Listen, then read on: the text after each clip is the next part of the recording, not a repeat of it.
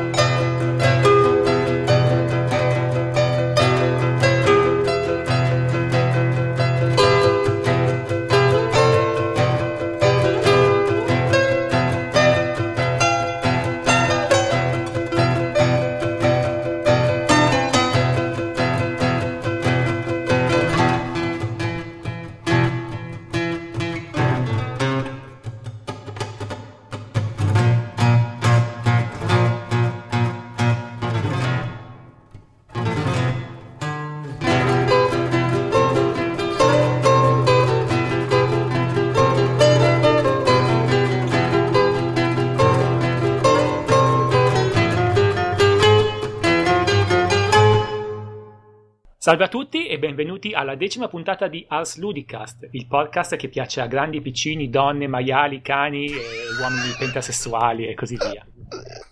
Allora, in questa puntata abbiamo ospiti di rilievo, ospiti interessanti, belli e ricchi, ma andiamo a presentare tutti quelli che ci sono in questo momento uh, con noi. Uh, abbiamo Simone Tagliaferri, detto Karat45. Buonasera, qui si mette male. Abbiamo Matteo Anelli, detto Zero o Ziggy B a seconda del tempo. Ciao ciao. Abbiamo Gatsu, di che non so come si chiama. Eh. Ciao, buonasera. Ma cazzo, iniziamo malissimo. Eh, infatti, dai. Comunque, Tommaso De Benetti perché, perché è vissuto in una caverna finora. e poi abbiamo il, il famosissimo Fulgenzio. Entra, pre- presentati. Ciao. Ciao. È bellissimo il presentatore con i suggeritori dietro. che bello, mi piace tantissimo. Entrambi sono dalla rivista. Entrambi sono dalla rivista Players, che eh, è nata di recente dalle ceneri come una fenice di Babel. Allora, ehm, lascio, ah, mi presento anch'io, sono Alessandro Monopoli e sono anche l'autore della musica che avete appena sentito che è The Opened Way da Shadow of the Colossus di Kou Otani. Perfetto, lascio la parola a Karat che sicuramente ha delle cose da dire. Allora, questo, in questa puntata presentiamo la rivista Players eh, di cui Tommaso e Andrea sono co-direttori. I dittatori, i direttori, i dittatori, praticamente hanno creato un sistema schiavistico di cui il lettore non, non ha percezione perché si svolge in un forum privato.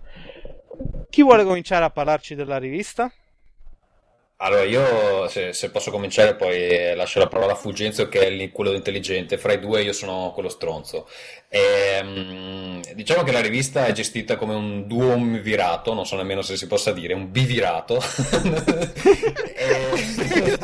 cioè, doppiamente virato. Esatto, esatto. E, um, no, allora, cos'è Players? È, eh, come ha detto giustamente Monopoli, una specie di successore spirituale di Babel, che è, ehm, era la rivista che avevamo prima, probabilmente eh, chi ascolta questo podcast eh, ne avrà sentito almeno parlare e era una rivista che appunto si trattava, si, eh, trattava videogiochi in maniera indipendente, nel senso che non avevamo rapporto con eh, i publisher, semplicemente i giochi che ci arrivavano eh, ne discutevamo e ehm, ci siamo per lungo tempo vantati del fatto che comunque ne abbiamo sempre scritto un po' quello che ci pareva, con ehm, aspetti positivi e aspetti negativi. Gli aspetti positivi è che appunto potevamo scrivere esattamente quello che volevamo, quelli, posit- eh, quelli negativi è che eh, non, non, essere cagati dai publisher eh, ovviamente porta anche a una, una distribuzione ehm, della rivista che è minore, il nostro pubblico si è sempre uh, avvicinato a alcune centinaia di persone, eh, sopra, diciamo nei momenti di splendore eh, si arrivava intorno ai 1000-2000 lettori, però non, non, di più. Quindi insomma era una cosa abbastanza di nicchia eh, che a un certo punto abbiamo deciso di interrompere perché eh, comunque nel tempo abbiamo, sono usciti 26 numeri che sono tutti eh, recuperabili su eh, Parliamo di videogiochi, ovviamente in maniera gratuita. A un certo punto ci siamo stancati e abbiamo deciso che era il momento di cambiare. Eh, si è discusso per un po' di fare una versione espansa di Babel. Poi eh, consultato Andrea che è qui con me questa sera, eh, lui ha avuto un'idea di espandere ehm, gli argomenti non solo ai videogiochi ma anche a tutti gli argomenti limitrofi che comunque in genere interessano un certo tipo di eh, pubblico eh, insomma con un mindset simile al nostro e la, la, l'idea ha ricevuto diversi consensi, quindi abbiamo deciso di procedere in quella direzione, così è nato Players, con l'idea di raccogliere un sacco di firme che prima non c'erano su Babel e di parlare di eh, appunto videogiochi, ma anche musica, cinema, eh, aspetti ehm, eh, tipo roba tipo social network, eh, questioni tecnologiche che potevano avere a che fare con il resto, eh, comics, eccetera. Questo è quanto più o meno in breve. Praticamente parlate di tutto. Sì, parliamo di tutto, però um, tutto quanto riguarda, eh, oserei dire, i media, perché a un certo punto si era anche discusso, eh, ma mettiamoci il calcio, mettiamoci eh, la politica, mettiamoci la figa, e abbiamo detto no, um, anzi mi sono un po' opposto io su questa questione, ho preferito mantenere il focus eh, sul, sui media, perché si rischiava eh, di eh, fare troppo, farlo male, eccetera. Invece credo che eh, circoscrivere un po' eh, il nostro range di dove, dove andiamo a, ad agire aveva molto più senso. E su questo ho incontrato una serie di. di um, ci sono state delle discussioni interne, per esempio Vincenzo Aversa, Vito Juvara, lo conoscerete, um, aveva, aveva, un'idea diversa della rivista all'inizio, lui voleva solo farla eh, sui videogiochi Uh, poi quando si è parlato, eh, ma allarghiamola ad altri argomenti, lui ha subito tirato fuori il calcio, che non c'entrava assolutamente un cazzo con i videogiochi, però siccome gli piace. Eh, sì, no, mh, mm, ho preferito dare un, un senso alla direzione della rivista uh, con un focus sui media, cioè così ha senso, se ci mettevamo anche il calcio e la figa iniziava a non avere più una linea guida secondo me, uh, perlomeno per come vedo io insomma queste tematiche, alcune sono affini, alcune no. Sì, mi parlavi appunto di tematiche nella rivista, appunto calcio oppure la figa. E ho pensato, alla fine, se ci pensi, quella, l'elemento femmineo va bene dappertutto. Cioè, se, basta che pensi a Jade Ramos nei videogiochi o a Cristina Scabbia nel metal, che ha un cognome fortunatissimo, come chiamassi Cristina Raffreddore. Oppure e... anche Cristina Peste Bobonica. sì, anche, qualunque cosa. Ah, mi sono chiesto, in realtà alla fine se metti una bella figa in copertina va, va, vendi sempre. Come mai avete deciso cioè comunque avete una cioè volete fare comunque qualcosa di artisticamente valido se non volete mettere la figa immagino. No vabbè ma cioè, nessuno ha detto che noi non possiamo fare l'intervista a Jade Raymond eh. semplicemente, eh, semplicemente non si voleva fare perché vabbè posso anche dirlo ci sono dei maniaci sessuali nella nostra redazione ok? Eh, e niente, eh, l'hanno buttata lì non molto seriamente, però insomma ci hanno provato perché ci provano sempre. E cioè, non riesco a immaginarmi come possiamo fare degli articoli su delle donne qualsiasi, cioè per, per quale motivo, come si inserirebbe nel resto, che, che, che relazione avrebbe, che, che, tipo di progetto editoriale stiamo facendo. Non, non avrebbe nessun, nessun senso per, per, per, quello, per, il progetto che abbiamo in mente che è produrre dei contenuti di qualità con una veste grafica eh, di qualità. Magari ecco, se c'era la figa, la veste grafica di qualità si poteva ancora fare. I contenuti di qualità, non lo so, mh, sicuramente non scritti, al massimo fotografici, però insomma non, non, era molto. Ci sono altri posti. Se, se vuoi vederti delle belle fighe, ti compri Playboy e fine. Ovviamente. Ok, in realtà io un'idea ce l'ho per coniugare le due cose. Mm però la devo ancora mettere a punto. Che in realtà la, la, struttura del pezzo eh, è già pronta, devo soltanto trovare il tempo di scriverlo e sarà una grande sorpresa per tutti, anche per Gazzi. Ah, ok, vabbè, allora... La figa ci sarà, la figa ci sarà. oh, vabbè. vabbè, comunque, cioè, come, allora... come una, una, Abbiamo uno scoop, insomma. Uno scoop, esatto. Quindi, ragazzi, vi, vi, annuncio da oggi che ci sarà la figa in player. Senso sì. metaforico e letterale. Tra l'altro, ehm, essendo stato introdotto da uno che non sa nemmeno il mio nome, ehm, me, me, me, questa sarà una faida costante. Mi pare, mi pare il caso almeno di dire eh, per chi per chi non ha seguito appunto la genesi di Players dal, dall'inizio, eh, che comunque il magazine è recuperabile a www.playersmagazine.it, c'è il sito e si può scaricare il PDF del numero 0 gratuitamente, poi eh, per i numeri successivi immagino che se ne discuterà mh, mm, più avanti nella, nella, trasmissione, quindi possiamo vedere dopo. Visto, che, introdotto mm. il, visto che hai introdotto il sito, esatto. parliamo di donazioni allora. Sì. Ovvero. Eh, Play, Fugge- Fulgenza, vuoi parlare un po' tu? Player Guarda, Magazine, per, quanto concerne, sì. per quanto concerne le donazioni, la formula che è stata scelta è quella della donazione libera, eh, anche se noi abbiamo creato uno schema tale per cui eh, in base a quanto si dona, eh, tanto si riceve. Abbiamo diverse metture, eh, partono da un minimo di euro, eh, massimo di 200, eh, quale devo dire, un grande sforzo personale mi sono messo in gioco, nel senso che se dovesse donare 100 euro avrebbe la clamorosa opportunità di venire a cinema con me. Preciso al cinema e basta, perché ma in quale città? In quale a Milano, città? a Milano, partecipare possibilmente ad un'anteprima stampa, anche perché io sono giornalista professionista e quindi ho il eh, privilegio di grafiche e quindi ci potrebbe essere l'opportunità di portare questo generoso ospite con me a vederne una. Chiaramente io non credo che esistano persone senzienti eh, euro per una cosa del però um, per ora abbiamo creato un sistema che è molto scalabile, molto modulare, oserei dire fin troppo modulare perché nel prossimo futuro un'ipotesi di ridurre a meno categorie, quindi età eh, ma mantenere dei tagli più e ovviamente si basa tutto sulla fiducia che i lettori hanno. Sì, quello che stava dicendo Fulgenzo è che probabilmente non si immagina nessun essere senziente che eh, volontariamente voglia pagare 200 euro per andare al cinema con lui, però se qualcuno ci dovesse essere, ecco, abbiamo la, questa possibilità e Fulgenzo poi se lo porterà a vedere qualcosa di speciale e poi insomma si sa come vanno queste cose, una cosa tira l'altra e... che cosa succede? Che cosa fanno? E poi si vede insomma. Ecco. Magari un, camion- un, camionista basco paga 200 euro e poi... No, magari... Eh, eh, scusa, J- J- Jade Raymond eh, donasti 200 euro. Esatto. L'obiettivo è, come dire, allargare la base della testata ad un pubblico prevalentemente femminile.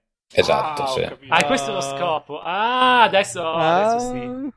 Ci in realtà, se, se mm. volete un molestatore di fiducia, vi possiamo prestare Monopoli, che a forza di stare lì in quel esatto. paesetto sperduto dell'Inghilterra sta diventando tipo un eremita voglioso, come avete Ci sono solo le pecore. Solo pecore. sì, che leccano la eh, che, leccano, che leccano i muri, sì, ah, queste allora. cose. E niente, io la rivista me la sono le- leggiucchiata e ci avrei un po' di domande da farvi. In realtà, vabbè, un... alcuni lettori un lettore in particolare ci ha mandato una domanda che, visto che parliamo di donazioni, forse era il caso di introdurla. E la domanda eh, si chiama Daniele Lanciani La domanda, la doma- si chiama così. La domanda, no, la domanda. è il lettore, no, visto che ha messo nome e cognome, così almeno poi lo potete denunziare. A, a noi arrivano mm. domande con, con, nome e cognome, arrivano e maggiorenni possibilmente. No, Dai. mi faceva una domanda sulla donazione, quella da... Cioè, eh, le, le, posso elencare le donazioni? Penso di sì, no? Sì, sì, sì, sì. No, se vuoi, se, se vuoi te le elenco anche, anche io. Vai, no, vai. vabbè, ma se, se, adesso eh, dovrei guardarmele. Comunque, no, vabbè, ce l'ho eh... davanti io. Allora, mm, allora sì. un euro o più e avremo il vostro eterno rispetto. E 10 euro più e vabbè c'è il download gratuito dei PDF 15 giorni prima rispetto ai poveri schifosi che non donano un cazzo, la copertina mm. riservata ai donatori e un badge da donatore sul forum, immagino sul forum di Players, o è in comune con quello di PDV? Questo io non l'ho capito. Sì, allora, quello, quello che abbiamo fatto, ehm, sì, è perché c'erano un sacco di cose che succedevano contemporaneamente, quindi qualcuno Mm, credo si possa trovare un po' confuso da quello che è successo. Abbiamo deciso di aprire la rivista, eh, siccome tra l'altro anche appunto Players è nata eh, come un'idea all'interno di Parliamo di videogiochi, ehm, ci abbiamo pensato un po', non era il caso di inglobarlo all'interno di Parliamo di videogiochi perché appunto non si parla solo di videogiochi, però abbiamo deciso di fare una specie di sito gemellato. Quello che ci è venuto in mente è di creare un network chiamato um, Play, Players Network perché abbiamo pensato che Players è un, um, un nome, un sostantivo che raccoglie un po' tutto quello che facciamo. E, um, e, di partire con un forum che fosse già popolato, perché saprete benissimo anche voi che partire con un forum vuoto è molto complesso, la gente non vuole postare dove non c'è nessuno.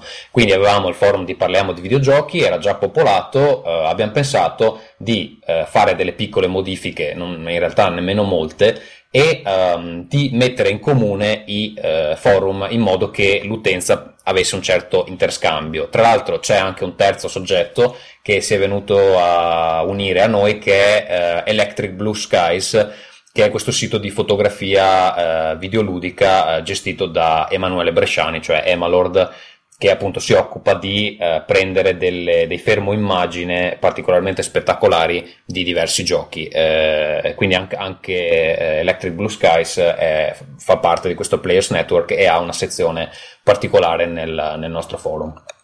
Quindi sì, Lord eh, perché scrive anche sul nostro forum, ha un thread dove ogni tanto ci fa vedere tutte le le immagini. Le foto. Mm. Sì, quello che, che, dicevi tu, il badge sul forum è semplicemente uh, proprio terra terra il ragionamento dietro a questo badge è, è riconoscere a uh, chi ci vuole uh, fare una donazione che, ripeto, per avere il badge c'è quella minima che è sostanzialmente 10 euro, sotto di quella ci sono proprio gli spiccioli, insomma se hai, hai 2 euro che ti avanzano non sai cosa farci, ce li dai e, e ti ringraziamo. Comunque, per 10 euro hai l'anteprima al PDF che oggettivamente è la, la reward che noi consideriamo più importante e, uh, e, poi il badge che fa vedere agli altri che sono sul forum che tu hai, hai contribuito. Poi ci sono vari livelli, si va dal donatore uh, base al magnate che uh, decide di versarci metà del suo stipendio e ovviamente l'intenzione è quella di uh, fare gli sbruffoni sul forum dicendo che io ho donato di più di te, pezz- pezzente, esatto. Quindi l'idea è proprio quella. Allora, poi c'era vabbè, la fascia dei 15 euro che sostanzialmente è uguale, solo che c'è una, un badge di donatore di secondo livello. Poi quella dei 20 euro che... No, in realtà... Eh, scusa, se non sbaglio c'è anche il ringraziamento ah, no, no, all'interno vero, sì, della rivista. ringraziamento a caratteri cubitali, è vero. Sì, nel senso che eh, sopra i 15 euro i donatori verranno ringraziati, ci sarà una pagina particolare a partire dal numero 01 eh, dove eh, proprio vi chiamiamo per nome e cognome chi ha contribuito eh, insomma, per avere questo ringraziamento ulteriore, far sapere che insomma, senza di loro eh, sarebbe difficile continuare, quindi l'idea è quella. Insomma. Ok, poi sulla fascia dei 20 euro che tra parentesi a vedere è la più popolare dal punto di vista delle donazioni sì, per il momento anche siamo arrivati già al 50% dell'obiettivo che ci eravamo proposti. Mm. Quindi è stato abbastanza veloce all'inizio, adesso noi ci aspettiamo un momento di calma un po' e probabilmente uh, un altro rush uh, all'uscita del numero 01 perché eh, quando la gente vedrà che è uscito lo 01 e non potrà leggerselo, magari a qualcuno viene in mente e ha detto vabbè ma sti 10 euro posso anche darglieli, eh, eccetera. Credo, credo, che andrà così, vedremo. Stiamo prendendo anche noi le misure. In effetti prima Andrea diceva che ci sono diversi tagli, uh, una delle mh, discussioni che abbiamo visto di più è che forse sono troppi, confondono un po' la gente e eventualmente per un secondo round di, di donazioni eh, li cambieremo un po' anche, anche, per capire quali sono i più popolari, cosa vuole la gente, cosa non gli interessa, eccetera. Allora, quello più popolare è quello che a me fa più paura perché c'è scritto possibilità mm. di richiedere un articolo per un numero futuro e qui può succedere sì. tutto. Ovviamente c'è scritto con uh, il cosa, come si dice, con uh, il benestare della redazione, però insomma immagino ci Se arrivo io, eh, sì. limiti una cosa. No, no, allora lì l'idea, l'idea è questa, perché c'è stato un, un, malinteso sul forum di Indie Vault eh, dove si è sviluppata una discussione abbastanza interessante su Players. Eh, cioè che c'è ora un, un, lettore che non so, sviluppa lui dei, dei, giochi indie e un altro lettore che gli ha detto guarda se paghi 20 euro puoi richiedere la recensione del tuo gioco. Ho detto no, guarda scusa ma non vorrei che passasse questo messaggio, cioè non è che ci devi pagare per recensire il tuo gioco, non è una mazzetta. Quello che eh, che questa reward eh, si propone di fare è che eh, per ringraziarti della donazione tu puoi chiedere alla redazione di, uh, di preparare un articolo su un argomento che ti interessa. Se è una cosa che possiamo trattare, e ovviamente si discute insieme, eh, ovviamente cercheremo di inserirlo in uno dei prossimi numeri. Adesso eh, le prime richieste che sono arrivate andranno direttamente nello 02 perché il numero 1 è già chiuso praticamente. E um, tu dici che hai paura, nel senso che, cioè, in questo caso non lo, non lo scrivono i lettori, lo scriviamo noi, eh, su suggerimento di un argomento che gli interessa. Quindi in realtà il pericolo, il pericolo al massimo può essere in una fase più avanzata perché c'è una donazione che, dove, dove i lettori possono scrivere. Eh, lì, eh, no, no, vabbè, qua più che altro perché chissà che articoli, cioè che richieste tirano fuori. Perché... Ma i primi che sono arrivati i primi che sono arrivati sono abbastanza standard, ah, eh, diciamo non, non, eccessivamente creativi. Eh, io credo che per noi sarebbe più divertente se arrivasse della roba stranissima, però insomma aspetto le vostre donazioni e poi ci chiederete delle robe imbarazzanti. eh... Tanto noi abbiamo competenza su tutto.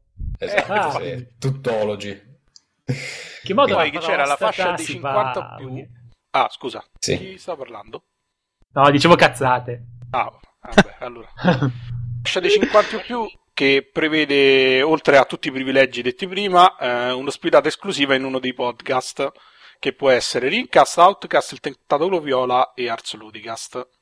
Ars sì, Ludicast solo donne? Eh? Da noi? Sì, sì, non lo sapevi, eh, adesso lo sai.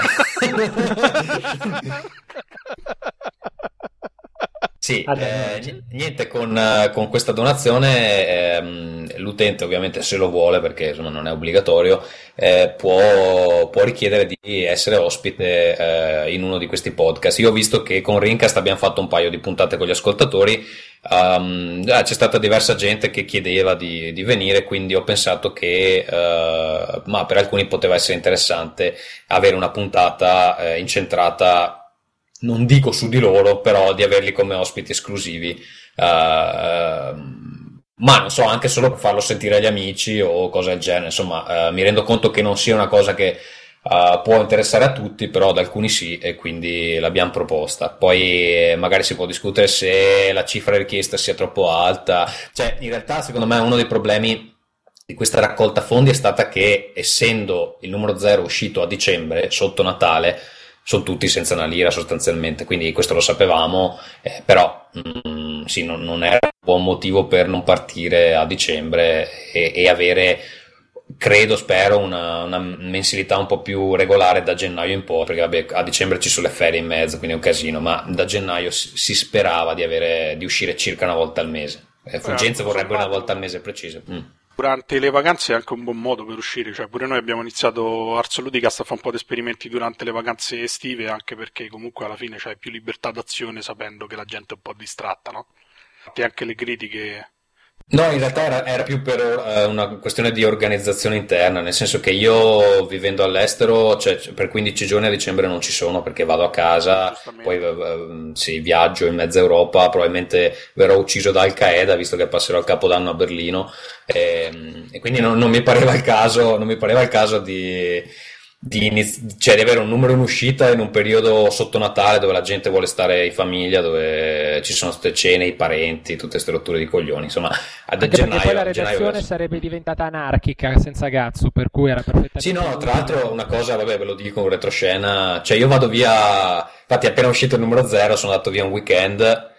Nella foresta. Sì, sei nella foresta praticamente. E, um, il discorso è questo: io sono un nazista, eh, un nazista in senso organizzativo, cioè mi rendo conto, tratto male i, i contribu- chi contribuisce perché rend- cioè, lavorando parliamo di videogiochi, a Rincast, eccetera. Mi rendo conto che certe persone, se non gli dici cosa devono fare, quando lo devono fare, non fanno niente, proprio niente. Quindi io, io sono particolarmente portato a fare sta questa funzione anche, anche, un po' spiacevole se vogliamo, però insomma alla fine mi diverto.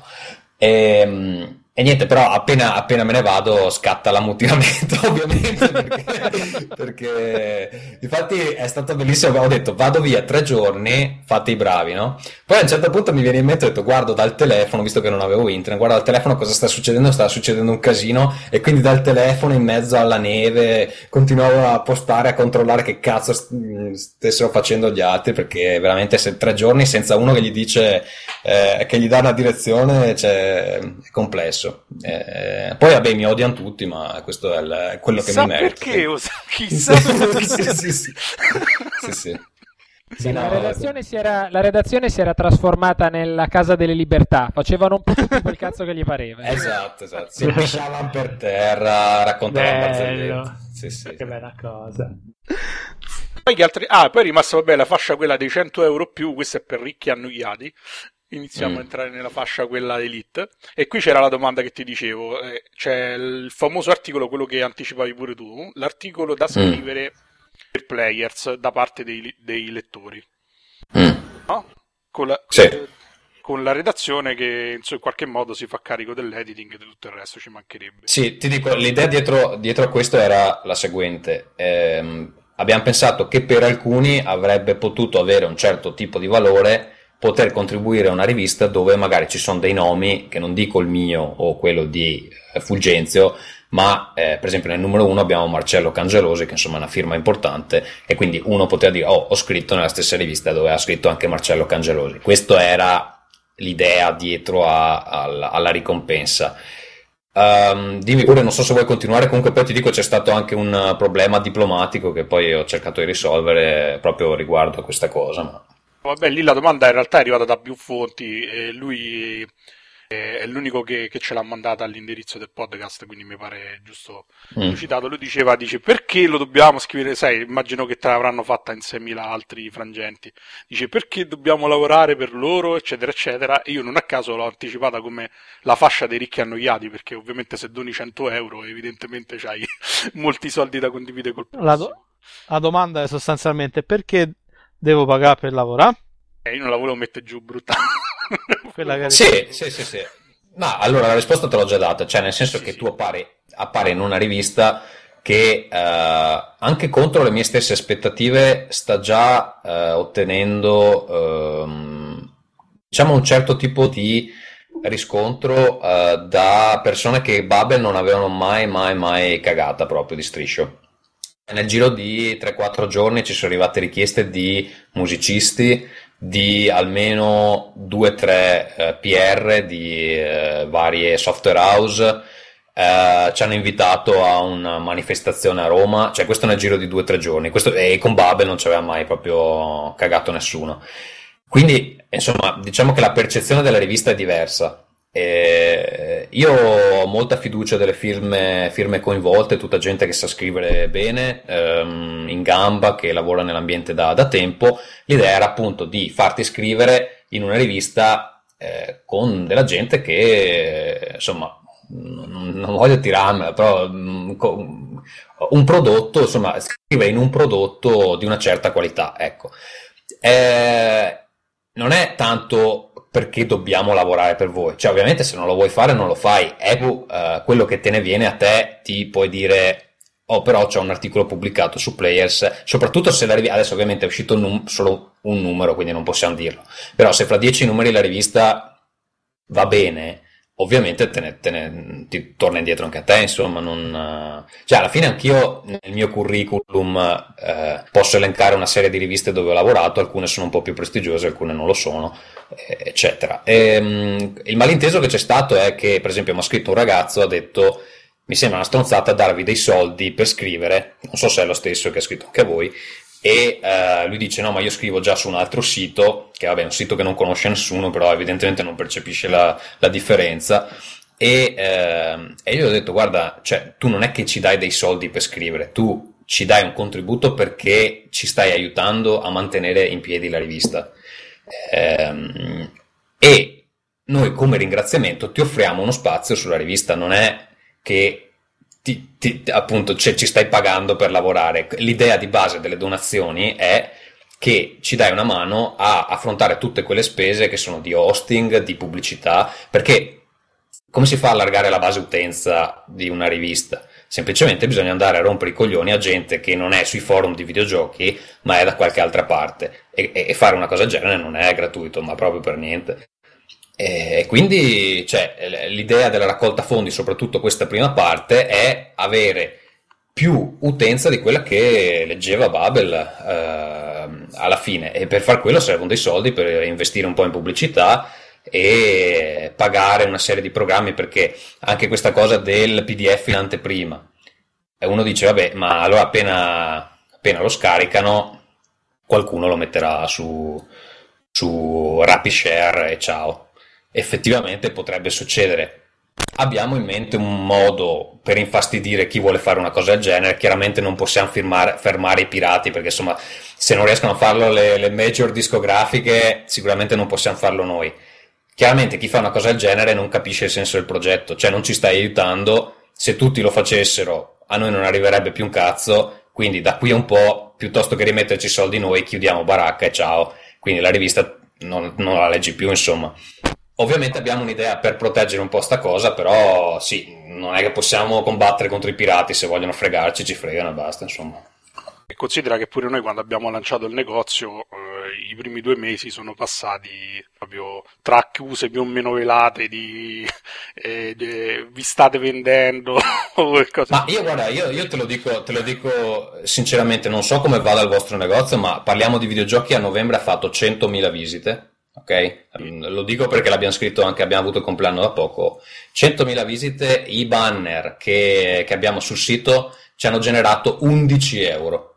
Cioè, adesso come, come possono. Sta gente, sta gente, che ti dice ma vi vendete, ma cioè, veramente non capiscono il tipo di soldi di cui parliamo. Cioè, con 11 no, euro, che cazzo, ma neanche due birre riesco a comprarmi qui dove ma, abito. Eh, anche, anche perché io vorrei fare anche un altro discorso, nel senso che comunque sia il lettore si dovrebbe anche rendere conto che per fare le cose uno spende tempo, spende fatica e spende anche quella che è la sua cultura. Cioè, la rivista è bella, la, la leggi, è gratuita, la scarichi quando ti pare, te la porti dove ti pare, però per tirare su una rivista di 96 pagine comunque sia c'è un lavoro dietro che non è indifferente. Per avere a che fare con i alla... per esempio. Per... Ma, a parte che mi sembra che ci siamo... Cioè che Players si è beccata subito la reprimenda di un PR senza, aver, senza aver mai ricevuto niente dai PR poi. Ah, eh, mm, oddio, è successo che c'è, c'è, già stato un problema perché un... Beh, te lo potrà dire Fulgenzo, insomma, a qualcuno non è piaciuta una recensione. Però, beh, sì, ma è rimasto tutto nell'alveo dell'amicizia, perché io bene o male alcuni PR li conoscevo già prima per uh, meriti passati e diciamo che c'è stato un titolo che è stato non stroncato ma non particolarmente esaltato nel numero 0, titolo che invece a livello globale ha ricevuto critiche molto positive, per cui mi è stato fatto notare che c'era questa piccola distonia, però niente di che, insomma è stata una frase così in una mail, ma per il resto massimo supporto per ora. Per ora. Ah, sì, perché comunque cioè, una delle cose che ci proponiamo con Bubble, eh, scusa, con, con, Players è fare quello che facevamo anche con Bubble, cioè mh, dare libero sfogo ai nostri pensieri indipendentemente da uh, problematiche di andare a pestare i piedi a, a gente che poi ti manda il materiale, eccetera. Nel senso, eh, la rivista credo che abbia qualità, le recensioni che scriviamo credo che siano giustificate, o almeno quelle che ci sono al numero 0 sicuramente, poi vedremo eh, quelle future. Io credo che se una recensione è argomentata bene, tu PR non mi devi venire a rompere i coglioni se penso che il tuo prodotto non è, non è buono. Se non vuoi mandarci più la roba, vabbè, pazienza, abbiamo sempre fatto anche senza con Babel. Se vuoi mandarcela, ottimo, possiamo avere una copertura più ampia, eccetera. Però sì, l'idea è comunque di non, di non, crearci problemi da soli con i PR perché io ho avuto delle esperienze passate in, in, soprattutto in un sito particolare dove i PR chiamavano per cambiare i voti eccetera. Era una rottura di coglioni insopportabile. Uh, scrivere una recensione pessima e poi avere un voto che è 7, 8 perché tanto la gente non legge la recensione guarda solo il voto. Per fortuna abbiamo avuto, abbiamo avuto l'illuminazione di non mettere i voti questa volta e e almeno la gente se la deve proprio leggere. Eh, ecco, aggiungo però che il rapporto con eh, i PR è soprattutto legato a cercare di ottenere interviste con personaggi che abbiano un certo spessore, perché al di là delle recensioni quello che ci interessa è quello di accreditarci quindi di poter presentare al pubblico delle interviste fatte da noi eh, con personaggi di un certo livello. Quindi in realtà l'aspetto delle recensioni è minoritario rispetto a quello delle interviste. È chiaro che essendoci un numero zero non abbiamo potuto cominciare subito in pompa magna, però nei prossimi numeri conto che ci siano dei personaggi di un certo spessore. Sì, stanno già girando dei nomi abbastanza interessanti e non abbiamo incontrato grande resistenza fino adesso perché abbiamo sparato alto e ci hanno detto di sì tutti quindi no, assolutamente forse... è più che altro perché la gente non si propone perché pure noi tutte le volte che abbiamo fatto abbiamo provato a fare interviste è vero che nei videogiochi forse c'è un ambiente un po' più aperto però di solito accettano sempre anche perché sarebbero stupidi a non farlo. Eh, sì, infatti sono rimasto stupito io stesso perché comunque abbiamo provato già con un paio di pesi massimi e ci hanno detto sì quindi eh, senza proprio far storie, senza metterci dieci anni a rispondere. Quindi, Credo che noi da eh, abbiamo i numeroni è più facile, però insomma anche il primo anno di vita di Ars Ludica, quando comunque le visite erano molto piccole a confronto di quelle da adesso, si riusciva a concludere no. abbastanza facilmente. Eh, comunque Alessandro vorrebbe fare due domande. Eh sì, è vero, c'è ragione che me lo so sì, scusa, scusa Alessandro. ho, do- ho domande, ho domande per voi. Vai. Allora, a parte che ovviamente posso capire, ho, ho, capito di che titolo parlate quando dite un titolo che noi abbiamo valutato male ma il mondo ha valutato bene, parlate ovviamente di Star for Physics. Ma a parte quello, uh, uh, volevo, volevo, farvi una domanda. Allora, supponiamo che allora, io, io scrivo male, a stento parlo, pensate a come scrivo. Supponiamo che domani vado sul sito e, e decido che voglio metterci 100 euro e ti scrivo l'articolo perché, perché è mio diritto, giusto? Mm, sì. Però io non so scrivere, io scrivo male. Mm. Abbasso certamente il livello della qualità del giornale. Sì. Quindi? Allora, ehm, intanto vorrei dirti che comunque il, ehm, il processo di revisione degli articoli si fa anche per tutti quelli che collaborano adesso. Cioè, eh, beh, io, io stesso chiedo sempre se è possibile eh, se qualcuno può rileggersi la roba che scrivo perché anch'io scrivo delle mie belle stronzate e... però come lavoriamo adesso è così. Eh, uno propone l'articolo lo scrive. Almeno per i primi numeri io o Fulgenzio ci leggiamo tutti gli articoli. Diamo la, la conferma che è un articolo sufficientemente buono per finire sulla rivista. Dopodiché passa, eh, l'articolo passa agli editor che fanno un passaggio eh, non di tipo contenutistico ma di tipo grammaticale oppure eh, layout del come decidiamo di mettere i grassetti, i corsivi, quelle robe là. Dopodiché si passa in, ampi- in impaginazione, quindi ci sono una serie di passaggi per garantire una qualità minima. Um, se ci sono problemi con un pezzo, semplicemente o lo si fa riscrivere a chi lo sta scrivendo, oppure anche io personalmente uh, per il numero 01 ho modificato anche pesantemente alcuni passaggi che mi facevano schifo semplicemente e, uh, per rendere la cosa più accettabile. Quando sarà il turno del lettore eh, che farà questa donazione, eccetera, cercheremo di uh, accordarci insieme su alcune direttive di base. Se poi questo proprio non sa scrivere, l'articolo glielo, glielo, possiamo sistemare noi eh, in modo che sia, che sia, pubblicabile, quindi ci fa bella figura lui, eh, cerchiamo di mantenere lo spirito del pezzo. È chiaro che non possiamo pretendere che tutti quelli che, mm, che vogliono scrivere poi siano in realtà in grado di farlo, non, non è facile, anche, c'è anche gente eh, che tecnicamente dovrebbe essere in grado di farla, che fa degli errori insopportabili.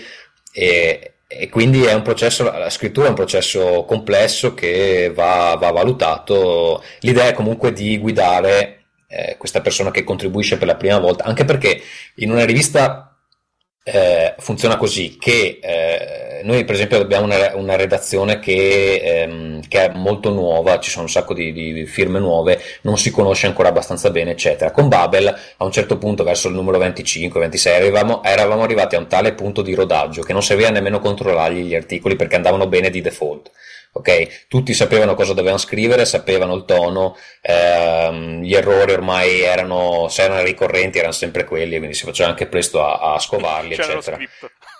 Sì, più o meno, insomma, non, esatto. Poi con una rivista del genere invece abbiamo appena iniziato, anche noi abbiamo dovuto ambientarci un po'. Eh, ovviamente un esterno non può sapere esattamente come lavoriamo e quindi ci sarà qualcuno che penso sarò io, sarà Fulgenzio o, o qualcuno degli editor se si propone dovrà seguire questo lettore eh, e poi eventualmente adesso non so ancora graficamente come presenteremo la cosa però vorrei che si sapesse che se è pubblicato quell'articolo uh, nella rivista è anche frutto del, è, di una ricompensa che, che, ha ricevuto, quindi magari sarà impaginato diversamente, non so, come sarà chiaro insomma che, che è un contributo di un lettore, poi se sarà particolarmente buono, ben per lui, se sarà pessimo, male per noi perché dovremo lavorarci, però insomma, eh, se uno ci dà anche 100 euro, alla fine io sta, sta revisione del testo gliela faccio, eh, non è che... Eh. Ecco, io volevo fare una piccola precisazione, e cioè mh, sottolineare il fatto che comunque Players si baserà molto su contributi spot, quindi l'idea è quella di avere una redazione di base però ci saranno moltissimi articoli, verranno, tra virgolette, commissionati a ottime penne che magari però daranno un contributo una volta ogni tanto, quindi non faranno parte della redazione regolare. Per cui, ecco, per esempio, l'intervento di Cangialosi del numero 0 è stato un una tantum, sicuramente tornerà, però magari tornerà fra 4-5 mesi. L'idea è quella di avere una base fissa in modo da poter gestire la stragrande maggioranza dei pezzi, però anche poi di andare a cercare degli specialisti su determinate tematiche e questo già lo vedrete dal numero uno, soprattutto in ambito eh, musicale, e dal numero due, quando inaugureremo la parte dedicata ai manga, sono delle persone che sono particolarmente abili in quel settore. Quindi l'idea è quella di avere una sorta di dream team in cui ognuno parla dell'argomento che gli è più congeniale trattare. Sì, tra l'altro abbiamo già avuto un paio di proposte da persone che assolutamente non conosciamo eh, una è arrivata stasera, Fulgenza, devo ancora girartela.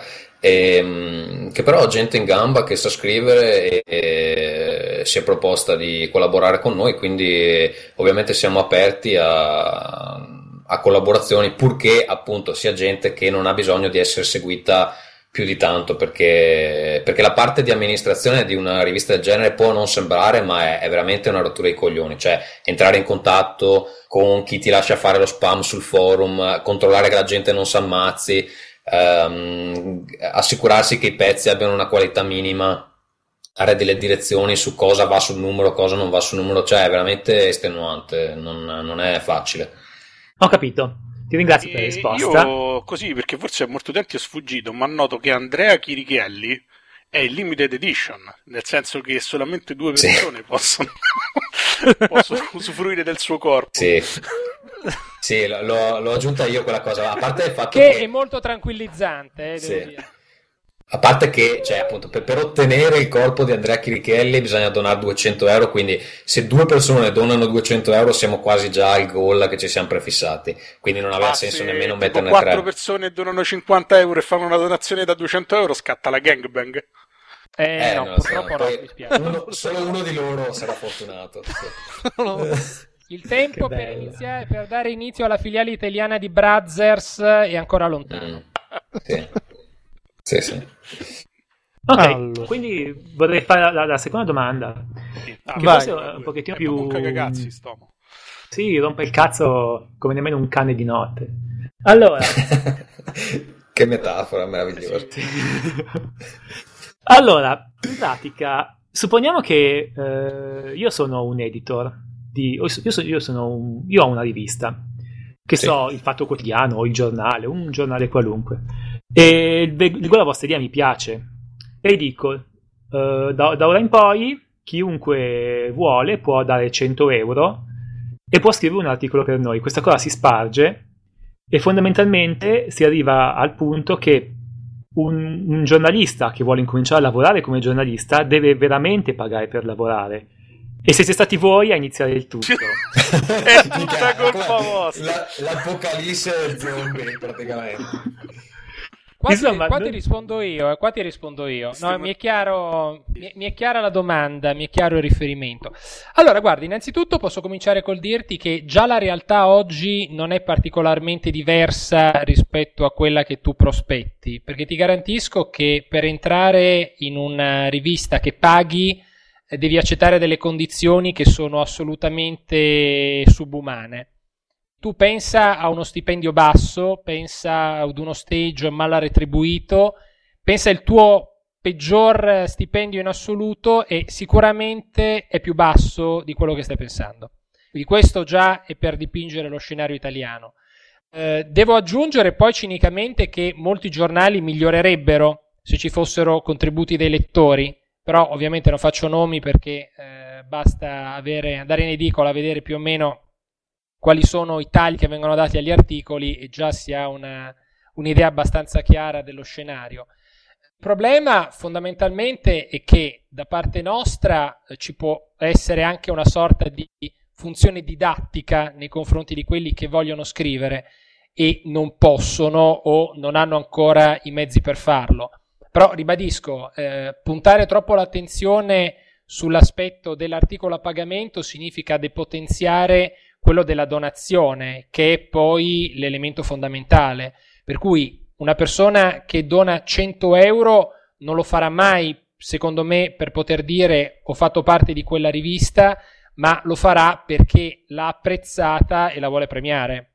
Eh, sì, posso dire una cosa, cioè il modo in cui siamo venuti fuori con questi tagli è semplicemente della mia esperienza con Rincast, dove mh, chi lo segue da un po' di tempo lo sa, c'è stato un periodo in particolare in cui ci offrivamo di cantare delle cazzate in cambio di, di donazioni, ma 2, 3, 4 euro, che ci servivano sostanzialmente per pagare l'hosting annuale, più o meno coprivamo i costi di hosting, una volta ci siamo comprati, quando abbiamo aperto PDV, ci siamo, eh, parliamo di videogiochi, ci siamo, aperti, eh, ci siamo comprati il tema, WordPress, eccetera Um, e è successo in un paio di occasioni almeno uh, che qualcuno ci mandasse 50 euro così, senza chiedere niente in cambio.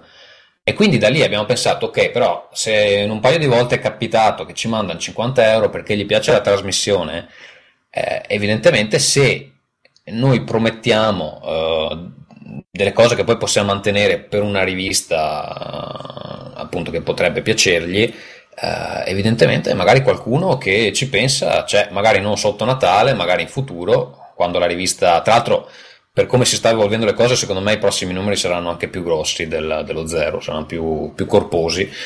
Um, quindi se, se, ti manda 50 euro senza chiederti niente in cambio, quando inizi a dargli delle, degli incentivi, magari qualcuno ci pensa, capito? Perché ti, gli piace il progetto, gli piace eh, quello che, che fai, piace la gente che scrive e vuole, vuole darti una mano a fare in modo che non diventi talmente pesante che uno a un certo punto dice vabbè, un lavoro ce l'ho già e ciao. Perché quello che dicevi tu prima è vero, nel senso che eh, vabbè, io adesso ho un lavoro part time e poi faccio delle cose freelance eh, come freelance prendo un minimo di 30 euro all'ora. Ok? Se, se io dovessi calcolare con, questa, con, questi, con queste cifre um, il tempo che ho, abbiamo impiegato insomma, per, per mettere in piedi players, non so, credo che solo per partire la rivista sarebbe costata, non so, 3.000, 4.000 euro, ma minimo, minimo, solo per me perché non so, mh, soprattutto gli ultimi giorni prima del lancio erano 10 ore al giorno come minimo. E quindi eh, qualcuno la gente che poi usufruisce di questo materiale, anche chi usufruisce di Rincast, non so quanto ci mettete a editare voi, ma io fra registrare e um, fare l'editing, spam, l'artwork, eccetera, a me una puntata di Rincast costa circa 15 ore di lavoro. Cioè, se dovessi far pagare come vengo pagato quando lavoro, mm, sarebbe improponibile come costi. E quindi, insomma, chi usufruisce di tutto questo materiale gratuitamente, vabbè, può dire grazie, però a un certo punto deve anche rendersi conto che io potrei passare queste 15 ore a masturbarmi. E, Esattamente. Eh, sì, e, Ed essere pagato e, per farlo. Essere pagato per farlo, esatto. Ti hai una camera davanti e vendi il tuo filmato a Brothers. Esatto, no, infatti potrei, potrei, potrei farlo, infatti. E, sì, e quindi cioè, uno a un certo punto deve, deve, chiedersi, ok, ma questo materiale qui non è che si crea dal nulla, c'è qualcuno che ci lavora, eh, mi piace, non mi piace, quanto vale per me? Perché alla fine la domanda è questa. Eh, il taglio minimo che noi consideriamo proprio quello minimo vero per players è 10 euro. Con 10 euro hai accesso alla rivista per sempre eh, in anteprima. Quindi non so, tutti i numeri che riusciamo a fare uscire prima di morire prima che la rivista chiuda, perché insomma, non voglio dire che dureremo, dureremo dieci anni, però Babel è durato quattro anni, quindi insomma, eh. più o meno la media sarà quello. Eh, cioè, vale 10 euro il lavoro nostro di 2-3 anni, magari su una rivista del genere? Mm, vale il prezzo di due birre? Secondo me sì. Se per uno che se lo legge no, vabbè, pazienza, però Ecco, io so che il tempo che ci abbiamo impiegato, quello che sarebbe costato se fossimo pagati, sarebbe talmente superiore che, cioè, non, non so neanche perché stiamo qui a discutere di questi 10 euro alla fine. Quelli, questo, questo è il ragionamento, capito? No, scusa un'altra cosa, se uno che legge la rivista va, il suo tempo non vale neanche quei 10 euro, tempo per leggere la rivista, allora muori perché sei un pezzente maledetto, insomma, se... No, poi cioè, io lo capisco perché anch'io. Ferri, il nostro PR incommiabile. Sì. Anch'io, anch'io, anch'io no, spesso... a, me, a, me, questo discorso fa abbastanza incazzare, nel senso Io, che beh, comunque sia. Eh, ho, vi, ho visto una quantità di progetti di qualità nati su internet e morti perché comunque sia le persone non riuscivano a essere ripagate in nessun modo che dopo più di dieci anni che frequento l'ambiente mi rendo conto che spesso viene chiesto un sacrificio minimo, ovvero se il lettore eh, di un, una rivista come Bubble, facciamo conto, avesse versato eh, 50 centesimi a numero, che è una cifra ridicola e meno di un caffè, eh, Bubble avrebbe campato di lusso. Stessa sì, cosa sì, del Prior, se, il le- se il lettore versasse meno della donazione minima richiesta, se ogni lettore che, a cui piace la rivista versasse meno della donazione, della donazione minima richiesta, Pryor scamperebbe di lusso, cioè potrebbe andare avanti anche 30 anni. Però, però guarda, cioè, mi rendo conto non... che stiamo parlando, scusami se non ti dico una cosa, Babel era disponibile gratuita, gratuitamente da subito tutti i numeri, ok? Dal nostro sito e noi siamo riusciti a trovare della gente che lo scaricava e lo caricava su Mega Upload cioè, era una roba gratis che potevi avere dal nostro fino alla, al cioè, una, roba gra- una roba gratis che potevi avere dal nostro sito e cosa fai? Lo metti su Mega Upload così non, cioè, la gente non passa nemmeno per il nostro sito e vede le altre cose che facciamo. Cioè, ma magari ci dà una neanche, neanche sì, neanche la soddisfazione delle statistiche. Eh. No, no, infatti, cioè, ci incasinavano le statistiche, eccetera. Quindi quindi eh, io ti dico, ufficialmente i numeri di Bub facevano, non lo so, eh, quando andava bene faceva 1200 download del PDF, su issue faceva una serie di qualche migliaio di visite, eccetera. Se ognuno avesse pagato 50 centesimi saremmo, non dico ricchi, ma quasi ci facevamo un, un eh, mezzo stipendio. il costo eh. della rivista, diciamo, i costi più... Sì, no, ma anche di più, cioè ci facevamo degli extra, ci, ci si poteva comprare i giochi, eccetera. Ehm però sì, non, non, puoi chiederlo perché se la gente ti ripa la roba gratis, eh, hai capito come, come, fai. Io ovviamente, cioè non è che sto chiedendo tutti mi devono dare 10 euro perché sennò sono dei bastardi. Anche io ci sono un sacco di progetti che valgono uh, soldi, però magari non ho voglia, non mi interessa così tanto, vivo anche senza e non pago e amen. E, però, ecco, io volevo fare soltanto... Sì Vai, vai. Volevo fare soltanto una precisazione, e cioè che gli stessi problemi che abbiamo noi e ce li ha anche Murdoch, per esempio. Cioè, voglio dire che internet sia forse l'unica cosa che ci accomuna, anzi sicuramente l'unica cosa che ci accomuna. Cioè che internet oramai venga considerato come il, il mondo del gratis è un dato scontato.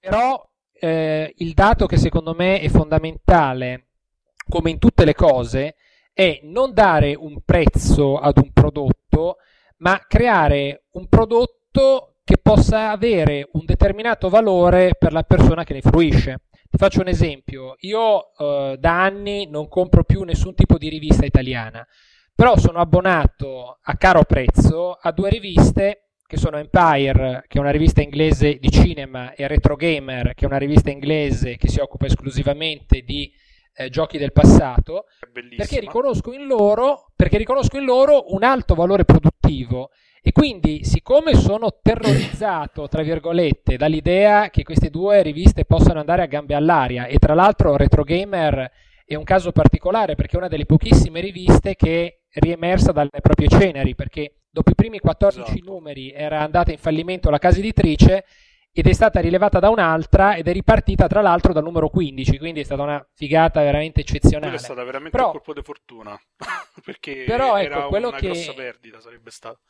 Quello che mi preme sottolineare è appunto che queste riviste costano, perché io Empire a Milano la vedo prezzata a 8 euro e per Retro Gamer il costo dell'abbonamento non è particolarmente economico, ma sarei anche disposto a pagare il doppio pur di essere sicuro che queste riviste escano.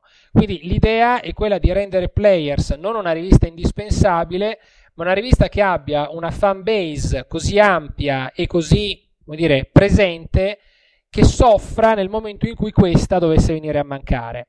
Sì, Siccome eh, poi, come ha eh, detto Gazzo, il, il, costo, se lo riduci in altri, in altri elementi, in altri oggetti, è veramente risibile, perché appunto 10 euro nell'arco di un mese sono due birre, sono, non so, tre pacchetti di sigarette. Allora, in questo caso assume un valore, assume un valore diverso.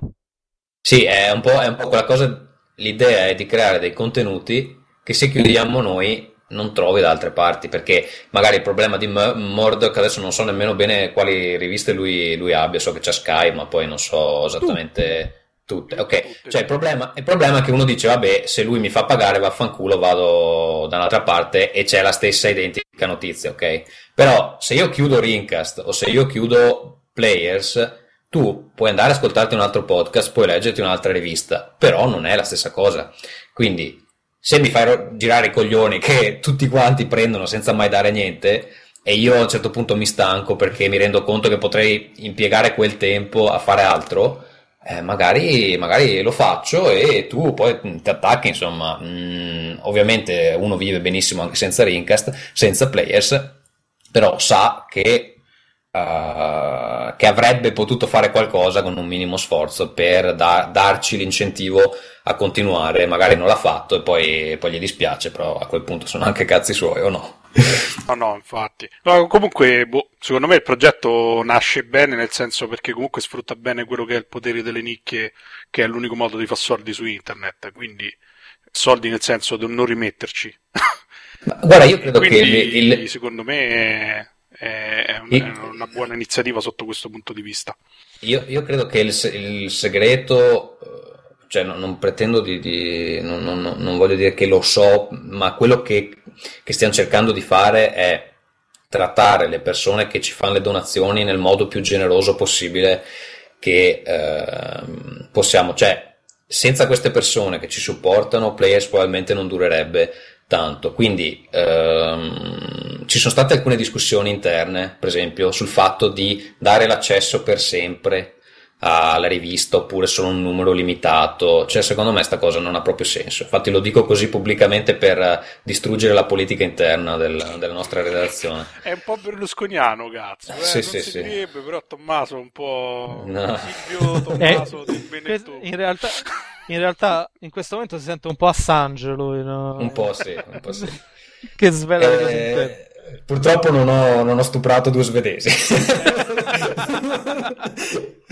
Vabbè, eh, no, è il fatto che eh, una persona che dona a noi, cioè noi dobbiamo solo baciare dove passa, perché questa persona se non ci supportasse potrebbe incularci la rivista in qualsiasi momento, potrebbe rubarcela, potrebbe eh, ottenerla da eh, mega upload, potrebbe... Chi dona lo fa perché supporta il progetto, non perché pensa che io non posso vivere senza 10 euro, cioè io soldi per, l'affitto ce li ho perché lavoro, non è quello il problema. Il, e quindi, cioè, secondo me, è creare un po' un rapporto di fiducia con, con chi ti segue, eh, cercando di dare il meglio, di fare sempre il meglio che si può, di, di, mantenere le promesse, eccetera. Poi anche con Rincast, a volte non ce la facciamo. Ogni tanto qualcuno donava, ci chiedeva delle canzoni improbabili.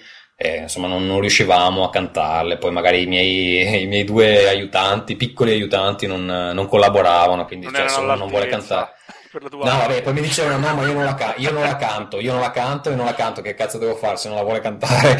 Però almeno la gente, a, la gente a casa si divertiva, sentiva sti battibecchi e, e quindi alla fine eh, insomma era, cioè, eh, magari non era contenta come se avessimo cantato, però alla fine si divertiva e quindi In fondo andava bene anche così. per farli collaborare, no? In qualche modo è come se loro entrassero nelle vostre vite per sì, credo è di, di, di, diminuire un po' la distanza fra, fra chi, chi, produce e chi, chi, usufruisce. In realtà non è che siamo così distanti, c'è molta gente di quella che, che legge potrebbe benissimo collaborare con la rivista, probabilmente. Quindi c'è anche inutile star lì a creare barriere, eh, troppe barriere, insomma, diciamo, perché un, un minimo dobbiamo, dobbiamo, farlo, se no avremmo distribuito tutto gratuitamente, ma come ho detto, cioè, eh, per fare una rivista anche graficamente a quel a quel livello cioè, ci vuole tempo purtroppo e, non, e non, è, non, è, tempo che sottraiamo altre cose, quindi in qualche modo dobbiamo compensare. Ecco, io poi volevo aggiungere una cosa eh, relativamente diciamo, alla nascita del progetto Players, e cioè ehm, quando si faceva riferimento prima al discorso delle nicchie, questo è assolutamente, assolutamente reale. Tenete presente che però la stragrande maggioranza di quelli che fanno informazione oggi in Italia lo fanno grazie agli introiti che vengono dai contributi statali e dalla pubblicità. Se cominciassimo a togliere ai quotidiani, alle riviste anche ai siti questa, questa, fonte di reddito, non si troverebbero in una condizione molto diversa eh, rispetto alla nostra e quindi anche loro avrebbero lo stesso problema di dover dire, generare consenso e non sono assolutamente convinto che riuscirebbero a farlo. Quindi io da questo punto di vista preferisco fare una rivista che sia schietta e sincera e contare sul fatto che coloro che la leggono apprezzino questa politica. Poi chiaramente eh, noi non, non, prevediamo a breve di poter generare numeri tali da poter eh, interessare qualche investitore. Se la cosa dovesse poi come dire, crescere e svilupparsi, la terremo presente. Però per ora, quantomeno, abbiamo come dire, la coscienza a posto. Ecco, ecco eh, una no, cosa poi, sul, poi... sul potere delle nicchie mi riferivo solamente a internet, che è l'unico campo che conosco. Cioè, per quanto mi riguarda, penso che l'editoria, tranne poche eccezioni, potrebbe essere benissimo morta. Cioè, non compro sì. un libro in formato fisico dal 2003-2002, figuriamo se le riviste ho smesso di leggerle molti anni fa, insomma. No, a me, la, a, me, a me, la, carta piace ancora perché purtroppo se, se, ti porti l'iPad in bagno e poi ci versi sopra l'acqua della doccia non è tanto bello. Eh, no, invece sul libro. Sì, invece sul libro vabbè, rimangono le macchie però pazienza insomma. Eh, dico una cosa poi vedo che volete passare a qualcos'altro. Ehm, che se dobbiamo scegliere per appunto necessità, cioè costi di gestione, costi di pubblicità, eh, volevamo anche riuscire a produrre un'applicazione a un certo punto che ci portasse sui tablet in modo da eh, avere la rivista eh, al passo coi tempi, eccetera. Se dobbiamo fare affari con qualcuno, eh, per noi ha molto più senso farlo con la gente che ci segue, piuttosto che con l'inserzionista pubblicitario, che a parte che è una rottura di coglioni da inseguire, servirebbe una persona che fa solo quello, ma eh, ha più senso stabilire un rapporto di fiducia con quelli a cui piace quello che facciamo e che eh, magari sono disposti a supportarci in cambio di materiale di qualità, piuttosto che con uno che vende scarpe, con uno che fa profumi, con uno che fa altre cazzate. Eh, credo che, che, seguiremo questa strada. Poi oh, se ci arriva Dolce Gabbana con 10.000 euro in mano, magari ci pensiamo. Eh. Però... allora, cambiamo argomento, nel senso rimaniamo sempre un argomento legato a Players, ma eh, parliamo di cinema e quindi interpelliamo direttamente, direttamente, Fulg- direttamente Fulgenzi. Preparando la puntata abbiamo scoperto che alcuni della redazione hanno dei gusti affini a quelli di, Fulge- di Fulgenzio, ovvero i gusti quelli oscuri affini a quelli di Fulgenzio. E, e hanno chiesto di interpellare il maestro su tre film in particolare. Insomma. Insomma. di, cui lascio par- di cui lascio parlare loro. Allora, incominci- incomincerò io. Signor, signor Fulgenzio, allora, Prego. Uh, volevo, poti, volevo, volevo chiederti una, un, un, parere da esperto su, su questa trilogia che dice che lo stesso Oscar Luigi Scalfaro ebbe a lamentarsi dell'eccessivo manierismo diegetico di quest'opera. E questa la trilogia è la trilogia dei Violent Shit. Vorrei, vorrei sapere cosa ne pensi, soprattutto la figura di Carl De Butcher. Fulgenzio uh, si rifiuta di rispondere. È, sve- è svenuto. Ma veramente io mi ero preparato un meraviglioso discorsetto su Serbian Film. eh, Oh, lavorato Per, per ore e ore e adesso mi, mi- mi- mi- mi- mi mettete in imbarazzo con, eh, con una Con la trilogia che merda. sinceramente col cinema ha poco a che fare. Io eh, avevo letto... Avevo, no, voglio dire, se vogliamo parlare, non so, dei porno di Mark Dorcel degli anni Ottanta, che A me piacciono, eh, a me... Sì, sì, sì, ah, eh, io parlo di come è, quelli, sì. cambia- come è cambiato il cinema erotico negli ultimi 30 anni, io voglio dire, sono assolutamente disponibile, però mi ero appuntato sul mio taccuino. Sul mio taccuino da fighetto mi ero appuntato ehm, The Host, che è un film coreano di qualche anno fa, eh, è Serbian Film e poi quella immonda cazzata che è The Human Centipede. Oh, che i bello! Grande. Quello con la merda erano i che tre- esce senza della gente. esatto, questi ma- erano, i, erano i tre da richiesta, erano questi. Io su questi mi sono Sì. preparato, quindi... Allora, Violent Shit, che immagino gli ascoltatori brameranno di sapere di che cosa si parla, ne parleremo in un'altra puntata. Parliamo di bellissimo. e Human- Ma c'era il nome della trilogia. Il Cioè, bello è che questi li conosce davvero solo. Alessandro, perché io non so neanche che cazzo è. Ma io... È di Andres Gnas. Ah, ok. Parliamo di questo Serbian film.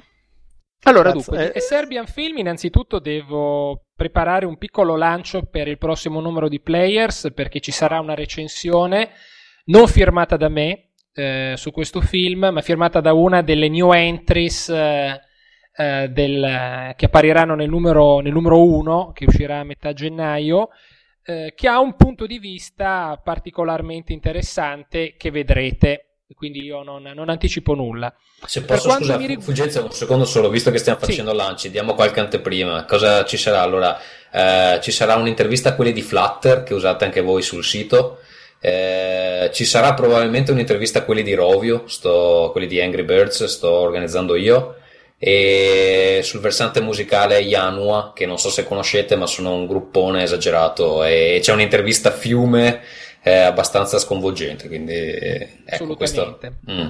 Ecco, invece da parte mia ci sarà il contributo forse a livello internazionale più famoso, anche se secondo me è una figura epifanica di come vadano le cose in Italia, perché è una persona che è famosissima all'estero, ma in Italia è completamente sconosciuta, e cioè l'intervista a un designer che si chiama Alessandro Gottardo, che se andate su Google e digitate il suo nome troverete una quantità industriale di eh, riviste e testate americane con le quali ha collaborato, lui è un illustratore, ha vinto uno puttanaio di premi ovunque, in Italia l'hanno scoperto soltanto un paio d'anni fa, eh, lui tra, tra le altre cose si rifiuta di lavorare con le testate italiane perché pagano molto meno rispetto a quelle americane e devo dire che saranno pagine interessanti sia dal punto di vista grafico perché le sue opere sono assolutamente eccezionali, sia anche dal punto di vista contenutistico perché è una persona che è italiana, è giovane e ha un po' i problemi di tutti, solo che lui è riuscito fortunatamente a risolverli lavorando con l'estero, però secondo me è una lettura utile per tutti quelli che mordono il freno in Italia perché non riescono a combinare nulla e può essere veramente molto, eh, molto utile. Per quanto riguarda invece il cinema, eh, come avrete potuto già notare dal numero zero, la mia impronta sta nel cercare di parlare di film che in Italia sono, non dico pressoché sconosciuti, ma eh, sono mal visti dai distributori, quindi film che è difficile trovare, difficile che vengano presentati e questo lo dico sarà un po' il leitmotiv eh, di Players anche nei prossimi mesi. Ma non è un po' Ed un quella di- senso questa cosa? Cioè, nel senso, se parli di film che la gente non può procurarsi in maniera... No, no, la Sì. gente No, può no. procurarseli Può- perché può- può sono, quello- sono quello tutti film disponibili in DVD, eh, sono tutti film eh, eventualmente subbati, eh, sono tutti film che si possono trovare tranquillamente su Amazon, eccetera. Eh, I problemi legati all'Italia sono o ritardi clamorosi nella distribuzione, quindi film che escono all'estero e in Italia arrivano dopo sei mesi, un anno, un anno e mezzo, eccetera. Oppure film che escono direttamente in DVD, oppure anche film che eh, sinceramente non arrivano. Però ribadisco, io credo che Players pretenda anche un minimo di proattività nei confronti delle persone che lo leggono. Per cui la mia idea è quella di non fare recensioni. Chiaramente parleremo anche di film importanti, non so, una review che sicuramente troverete sarà quella di Tron Legacy, che è sicuramente l'uscita più importante a livello 3D di quest'anno. Quello che non troverete saranno quei film che per un, tutta una serie di ragioni o diventano poco importanti dal punto di vista temporale, quindi noi non riusciamo a starci dietro, eh, proprio per una questione di tempistiche, oppure quei film che tutto sommato sì, mh, non è che ti lasciano particolari eh, emozioni. L'idea è quella di selezionare un, un congruo numero di film che però per una ragione o per l'altra abbiano una ragione che li rende importanti. Tra questi, appunto, c'è anche Serbian Film. Un film di cui si è parlato tantissimo all'estero e poco in Italia. È un film che è stato presentato a Cannes, ovviamente non in concorso, ma in una sezione collaterale eh, durante l'ultimo festival. Ed è un film che io ho scoperto qualche mese fa eh, grazie a Empire, quindi qui si vede l'utilità ancora delle riviste cartacee che ti permettono di scoprire dei film che magari eh, si perderebbero nel mare magnum di internet, c'è sempre bisogno che qualcuno che faccia una sintesi. E tra l'altro nello stesso articolo si parlava anche di The Human Centipede, c'è un nesso causale tra i due molto, molto stretto. Eh, e Serbian Film è stato oggetto di feroci polemiche perché effettivamente è un film estremo, è estremo nella tematica eh, perché per farla in breve, la trama racconta la storia di questa ex star maschile di film porno che viene eh, richiamata, eh, fatta una famiglia, un figlio, quindi ha lasciato quel, quel, mondo, ma viene richiamata da un regista particolarmente creativo che vuole creare nuova, un nuovo filone di film hard molto realistici. Ed effettivamente i film lo sono realistici, soltanto che lo sono in un senso completamente diverso da quello che questo eh, povero Cristo eh, immaginava. E c'è un, un, climax discendente negli inferi, quindi un film che parte con tre quarti d'ora iniziale tutto sommato normali, faccia epatele bourgeois, eh, e poi si termina con eh, scene assolutamente fuori di testa che effettivamente anche a uno sgamato come me hanno fatto inarcare il sopracciglio in stile Carlo Ancelotti, anzi credo di essere riuscito a superare la sua corvatura che è già un record. Eh, è un film che si... Beh, eh, diciamo che c'è una scena di sodomia nei confronti di un neonato che effettivamente eh, lascia... Il neonato lo prende o lo dà? Eh, lo prende lo prendo. Ah, meno male. È appena meno cioè, neonato appena è un, detta- nato. è un dettaglio che non credevo che fosse necessario specificare, comunque va bene. Cioè, ragazzi, capisco la censura, ma qui ci arrestano. Questo dimostra, dimostra la... che non bisogna mai dare nulla per scontato. Beh, bisogna dire chiaramente, insomma, è una scena Magari col oggettiva. Com'è? Ma no! Allora, eh, io eh, ti, chiedo, ti, chiedo, una cosa, Fulgenzio, ti chiedo una cosa e poi prima di rispondere ne dico un'altra. Perché uno dovrebbe vedersi un film del genere? Eh. Risposta che, che do io prima che risponda Fulgenzio.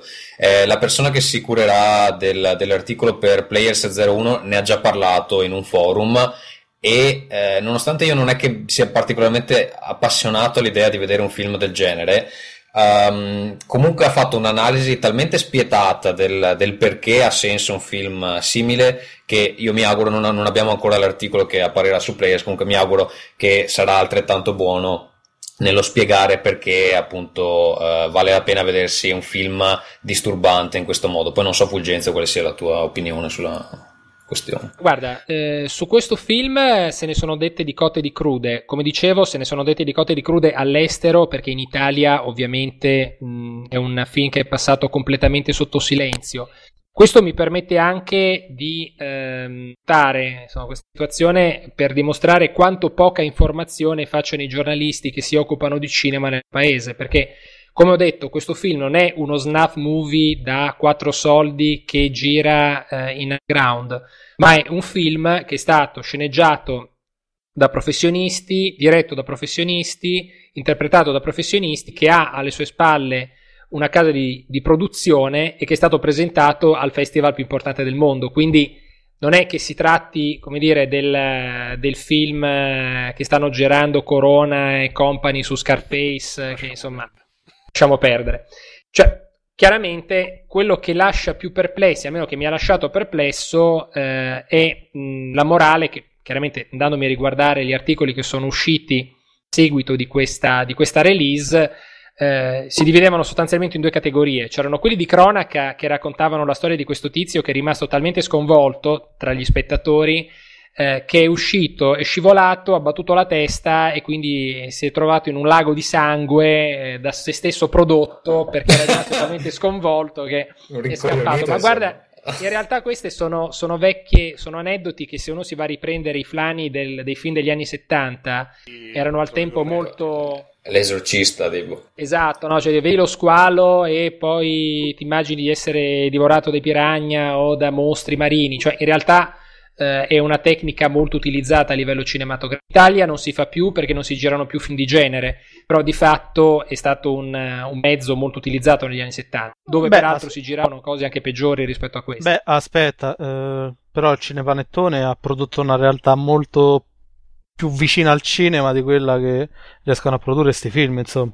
Noi abbiamo un intero governo che è un cinepanettone, scusate, hanno da politica. Tu dici che è colpa di Boldi e di Sica? È una proiezione del cinepanettone? Beh, a distanza di anni, dopo tanto disprezzo buttato sui cinepanettoni, è possibile dire che sono hanno più realistici. Una, una nazione a immagine Una nazione, cioè, sì, cioè c'è una nazione ovvero un'intera parte della nazione che fa riferimento a quei valori e a quella descrizione del mondo. Insomma, eh, potremmo farci un articolo per players su questa tematica. Io da quel, punto, da quel, punto, di vista credo che più che essere un'aggiunta sia stata una sottrazione, cioè nel senso che grande, il grande dramma del cinema italiano sia stato quello di abbandonare completamente la, la, la lettura politica del neorealismo applicata però ai fatti di tutti i giorni, quindi cinema d'inchiesta, il cinema eh, politico e polemico degli anni 70, eh, poi era dire, contestuale a quel momento storico. Eh, in realtà credo che mh, il cinema sulla situazione attuale in Italia abbia poche responsabilità, ce ne abbia molte di più la televisione. Semmai c'è da dire che la televisione eh, ha prodotto un cinema di pessima qualità che è quello che noi oggi siamo costretti a vedere. Infatti la stragrande maggioranza eh, dei film che vengono presentati come cinepanettoni sono poi interpretati da beniamini del piccolo schermo, non da attori del grande schermo, anche se mi rendo conto che questa dicotomia sia sempre più labile sì, nel nostro paese. Si potrebbe avere una lunga discussione in cui, esatto. eh, Però, ecco, in cui dire chiudere... che eh, noi parliamo di neuralismo, ma poi in realtà i film neuralisti li vedeva nessuno e la gente andava a vedere i film di Totò, insomma, che erano sì, sicuramente di qualità superiore. Erano però vedi, anche i film di Totò riuscivano a descrivere la realtà. Il grosso problema del cinema italiano oggi è proprio il suo essere completamente incapace di raccontare la realtà eh, di giorni senza scadere in cliché Mm, sì, su, su questo siamo banali. perfettamente d'accordo. Vabbè, comunque cambiamo argomento perché andiamo a finire no, esatto, discorsi volevo, ecco, da... per, per, chiudere con, con Serbian Film. Allora, il, la ragione per la quale uno dovrebbe vederlo mh, non c'è, nel senso che io parto dal presupposto che eh, ogni cosa eh, va provata eh, prima di poterla giudicare. Per cui uno nei confronti di un film del genere può avere un atteggiamento eh, duplice. Quindi tu, scusa, tu sei a, favore, sei a favore dell'eroina sostanzialmente? Quello che stai dicendo. Beh, io parlo in ambito cinematografico, okay. poi eh, dal punto di vista... Tu stuprare neonati no, ok. Sinceramente lo vedo... neonati. Ah, vabbè, ecco, il, il film ovviamente non verte su quello, perché sennò sembra per davvero che è un film di cattivissimo gusto. Secondo me in realtà è anche... No, è una, se- è una sequenza particolare che è, stata, che è stata presentata eh, e qui secondo me è eh, una pietra angolare della, dell'azione con eh, spogliata di qualsiasi riferimento onirico. Che tu puoi presentare secondo me qualsiasi tipo di eh, immagine nel momento in cui però la contestualizzi in un detto ambito. Il dramma di Serbian Film è che il regista l'ha presentato tutto come se si trattasse di un film reale. Quindi sostanzialmente, eh, come lui ha sempre cercato durante... Quando parli di film, anche... intendi dire uno snuff o intendi dire un film che vuole essere un film d'arte? Cioè, cosa intendi per eh, film Lui l'ha sempre presentato come un film politico, eh, nel senso ah, okay. che per lui ehm, chiaramente è una presa di posizione che secondo me è piuttosto debole, eh, sempre cercato di mh, premere l'acceleratore sul paragone che esiste tra la Serbia attuale, quindi la situazione politico-sociale, e quello che si vede nel film. Ora, secondo me, questa valutazione è assolutamente, permi- mm, assolutamente, pertinente se si prendono in considerazione i primi due terzi del film. Non lo è assolutamente se, lo si, prende, se si prende in considerazione l'ultimo terzo. Perché l'ultimo terzo, a mio parere, è abbastanza immorale, ma è criticabile soprattutto perché è insincero. Eh, io ci ho visto un grande esercizio di stile e un grande autocompiacimento in determinate sequenze ed è questo che a mio parere non rende Serbian Film una visione essenziale tutt'altro. Eh, invece l'inizio e la parte centrale che descrivono lo stato dell'arte in cui operano i personaggi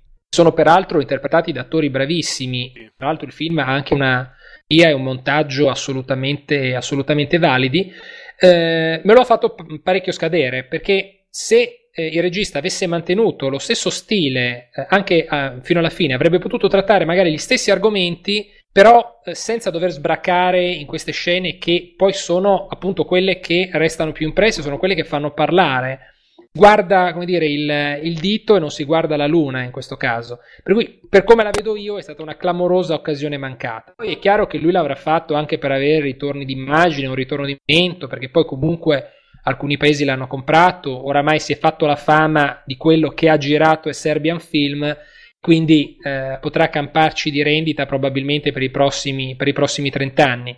Però come film in sé è un film, a mio parere, al di là dell'aspetto morale che io condanno per quanto riguarda la seconda parte, è un film che delude proprio perché ha un crollo eh, nella parte finale con una gratuità di scene e anche devo dire di, di, atteggiamenti, perché ci sono anche delle scene che non sono particolarmente disturbanti dal punto di vista visivo, eh, però sono altrettanto insoddisfacenti da un punto di vista cinematografico. Questa è la mia opinione. Quella che leggerete su Players è un'opinione a mio parere molto interessante perché eh, declina il film sotto un altro aspetto, e cioè vedendolo come una naturale conseguenza di un peggioramento dello scenario hardcore eh, che effettivamente se uno osserva eh, stato dell'arte della pornografia oggi è assolutamente legittimo. Cioè il fatto che si sia passati da film in cui la gente, viva Dio, scopava e basta, a film in cui si va pone la, la sbarra del, del, lecito sempre più avanti. Però non voglio dire gli, di più perché. Esatto, il... gli, abitue, gli abitue di Brothers potranno già avere un, ah, un'intuizione. Boh, io francamente l'unica cosa, io, cioè, i, insomma, chi legge Ars Ludica lo sa come la penso. Io sono, sono un po' contrario a trovare l'arte ovunque e infatti non ce la trovo questo film. Però la cosa che mi ha stupito particolarmente è il fatto che un film eh, non realista, però in qualche modo è poco ipocrita.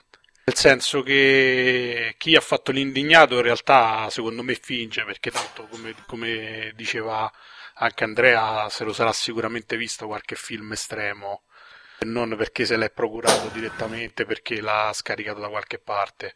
E in realtà alla fine eh, The Serbian Film non fa niente di diverso di tutto, questo, de, di tutto questo. Oltretutto, secondo me, c'è una bellissima fotografia perché riesce a essere inquietante in delle scene assolutamente normali, tanto che a, ti rimane proprio la paranoia addosso anche quando hai smesso di vederlo nei giorni successivi, quando vedi persone in atteggiamenti del tutto normali. Però sì, concretamente non è che sia una pietra miliare, però forse è ora che qualcuno inizi a far capire alla gente che questa ipocrisia ha un po' rotto i coglioni, insomma. Oh, cioè, è vero che poi il cinema snuff eh, ha un alone di, di, mistero, di mitologia dietro, no? Quindi, insomma, si è stato detto tutto il contrario di tutto. C'è gente che ancora eh, non è neanche sicura se esista veramente, in realtà. Però, secondo me è chiaro che esiste perché arrivato a un certo punto qualsiasi cosa è lecita, insomma. Perché Guarda, io ti dico questo, eh, per, come vedo, per, come la vedo, io, eh, tieni conto che un film come Arancia Meccanica è stato ammesso nelle sale inglesi soltanto da, da pochi anni, quindi praticamente un embargo ventennale. Il problema è questo, che si ricollega un po' al discorso che facevo cinema italiano. Serbian Film, a mio parere, eh, non descrive il presente, o perlomeno inizia descrivendolo, ma poi prende una deriva completamente diversa. Ed è per questo che, a mio parere, non è un film valido, eh, perlomeno non è un film che valga la pena di vedere a tutti i costi. Chiaro che poi, eh, come le, le, persone generalmente sono sempre attratte dal proibito, sono più che sicuro che il 95% di quelli che lo hanno scaricato eh, o l'ho visto, se è molto più semplice scaricarselo che, che lo al cinema, lo abbia fatto per soddisfare un aspetto voyeuristico. Io, un po' da questo punto di vista, sono, penso sempre male, però generalmente ci azzecco, perché generalmente le, le pellicole più disturbanti sono quelle che riescono a eh, mostrare senza far vedere e ti dico subito per esempio un esempio che invece considero assolutamente virtuoso da questo punto di vista che è un film greco che è stato anch'esso presentato adesso non ricordo se a Berlino o a Cannes si chiama Dogtooth un film assolutamente assolutamente eh, terrificante per quella che è la, la, morale o comunque il saggio del film, che di fatto non, non mostra mai né segni di violenza né diciamo, la ultraviolenza come la definisce Alex. Di Aran- eh, è un film assolutamente strepitoso eh, che mi auguro di poter recensire anche se effettivamente è un po' vecchiotto in termini di redemption, però insomma in Italia non è arrivato ovviamente, probabilmente non sarà mai cui ha tutte le caratteristiche per essere trattato su players. Per cui se vi capita, sappiate che Dogtooth eh, è un film da vedere invece a tutti i costi e paradossalmente se lo vedi in parallelo con il Serbian Film, capisci quanto possa essere disturbante un film senza dover ricorrere a scene patetiche o mostruose come quelle che si... Vabbè, sul finale è proprio un'esagerazione continua. Comunque diciamo, alla, eh, diciamo un po' a tutti che comunque andateci cauti perché è veramente un film pesantissimo e al di là de, della valutazione es- critica o meno, non è detto che tutti siano in grado di vederlo. Eh. Assolutamente. Allora, eh, Ho una domanda per, Aless- per, Fulgenzio. Ce l'ho. In pratica, eh, ah, io non, ho, non l'ho visto Serbian Film, nonostante sia un fan dei film dell'orrore in ogni... Non so se è un film dell'orrore, mi sembra di intuire che sia una sorta di film dell'orrore. E io sono un fan dei film dell'orrore in ogni loro forma, dal, da quello che vuole essere artistico a quello che vuole essere pauroso a quello che è banalmente un film di serie Z. Sentire, però ho visto dei trailer e adesso ho sentito anche la tua descrizione del film e tutto questo mi ha ricordato un altro film che fondamentalmente voleva essere sensazionalista nel suo essere estremo, però questo aveva delle, delle scene veramente snaffe. Questo film è Cannibal Holocaust. Anche a te non te l'ha ricordato in qualche modo? Con Luca Barbareschi? Sì, con Luca dove, Barbareschi. Dove, dove si ammazzano gli animali. Devo dire la verità, un po' film. sì, però non, non tantissimo, Ma... perché secondo me ma quello gli serviva Cannibal... il curriculum per Flea. Cannibal Holocaust è Guarda, molto più eh... esplicito secondo me. Sai, quello era un periodo completamente diverso. Eh, negli anni 70, ed è questa secondo me una riflessione che potrebbe portare poi ad un ulteriore articolo di Players, vedi come il brainstorming eh, serve, serve in ogni caso. Eh, c'era una um, situazione un po' paradossale, nel senso che al cinema si vedevano delle cose che oggi probabilmente farebbero usare le copie in mezzo alle piazze, Moige arriverebbe con le alabarda spaziale, ci sarebbe Giovanardi con interrogazioni parlamentari ogni due per tre. Però, soprattutto tra la fine degli anni 60 e la fine degli anni 70, il cinema italiano ha prodotto, passatemi il termine, delle nefandezze incredibili. Non dal punto di vista, eh, diciamo, qualitativo, perché poi quelle possono essere interpretati in vari modi. Insomma, cinema di genere che è stato riabilitato a torto o a ragione, non sta a me dirlo. Però comunque eh, si vedevano delle cose allora che oggi sarebbero impensabili. Oggi invece c'è una situazione mh, alt- parimenti paradossale, però completamente ribaltata. Noi oggi siamo nel, eh, nell'era del eh, ti faccio vedere qualcosa, però non ti faccio vedere tutto tutto, per cui eh, c'è sempre la tetta e il culo in televisione, però non c'è mai il nudo in televisione. Eh, ci sono delle regole demenziali, tipo, non so, eh, i, i, minori di età che non possono apparire in televisione dopo dopo mezzanotte. A me è capitato di leggere eh, che per esempio quella che ha vinto X Factor, eh, mi pare che, o so, comunque una che aveva partecipato a X Factor, non ha potuto eh, esibirsi che era passata mezzanotte. Secondo me, voglio dire, è, è una delle più grandi stronzate che, che si possano pensare sulla faccia della terra. Cioè, oggi siamo talmente sovraccaricati di regole, eh, di leggi. Eh, in Italia non si vedono più eh, film hard dopo un certo orario eh, e non si vedono assolutamente più. Invece, quando io ero piccolo, quindi avendo io 38 anni, un congruo numero di anni fa, eh, stava che passassero le 22, 22.30 e c'erano nudi integrali un po' ovunque. C'erano addirittura sulla Rai. Era, era uguale. per cui eh, eh, bei tempi quelli infatti ecco c'è stato proprio un, un completo stravolgimento del, del sentiment che è sotteso al tema della censura. Vabbè, ma scusa, cui... Fuggenzo, ti interrompo un attimo. Cioè, quando ero piccolo sì. io c'era Kenshiro a tutti i momenti, adesso ci sono i, i, cartoni censurati che tagliano intere puntate pur di non far vedere una chiappa o cose del genere, che poi non ha nessun infatti... senso perché poi metti su striscia la notizia ed è un tripudio di, di carte. Esatto, cioè, ecco, io voglio dire, il discorso che faceva, eh, faceva su Cannibal Holocaust, voglio dire, era un film che secondo me a livello cinematografico era mal fatto, però pur essendo oh, mal davvero, fatto... io pensavo che era un capolavoro. no, ecco. Eh. Però, eh, se non altro, era assolutamente legittimo in quell'epoca. Per cui sì, poi c'erano le crociate di quelli che volevano bruciare le copie, però intanto si faceva. Oggi in realtà viviamo in un mondo molto più ipocrita perché c'è questa cortina fumogena che vorrebbe proteggere tutti, no? dobbiamo proteggere i minori, dobbiamo proteggere le donne, dobbiamo proteggere chiunque, però poi alla fine eh, gli stessi contenuti vengono riproposti in maniera edulcorata ma in maniera molto più pervasiva. Io fatico a credere che un film in cui si mostrano, che so, due tette visto alle so, otto e mezza faccia più danni che se visto a mezzanotte.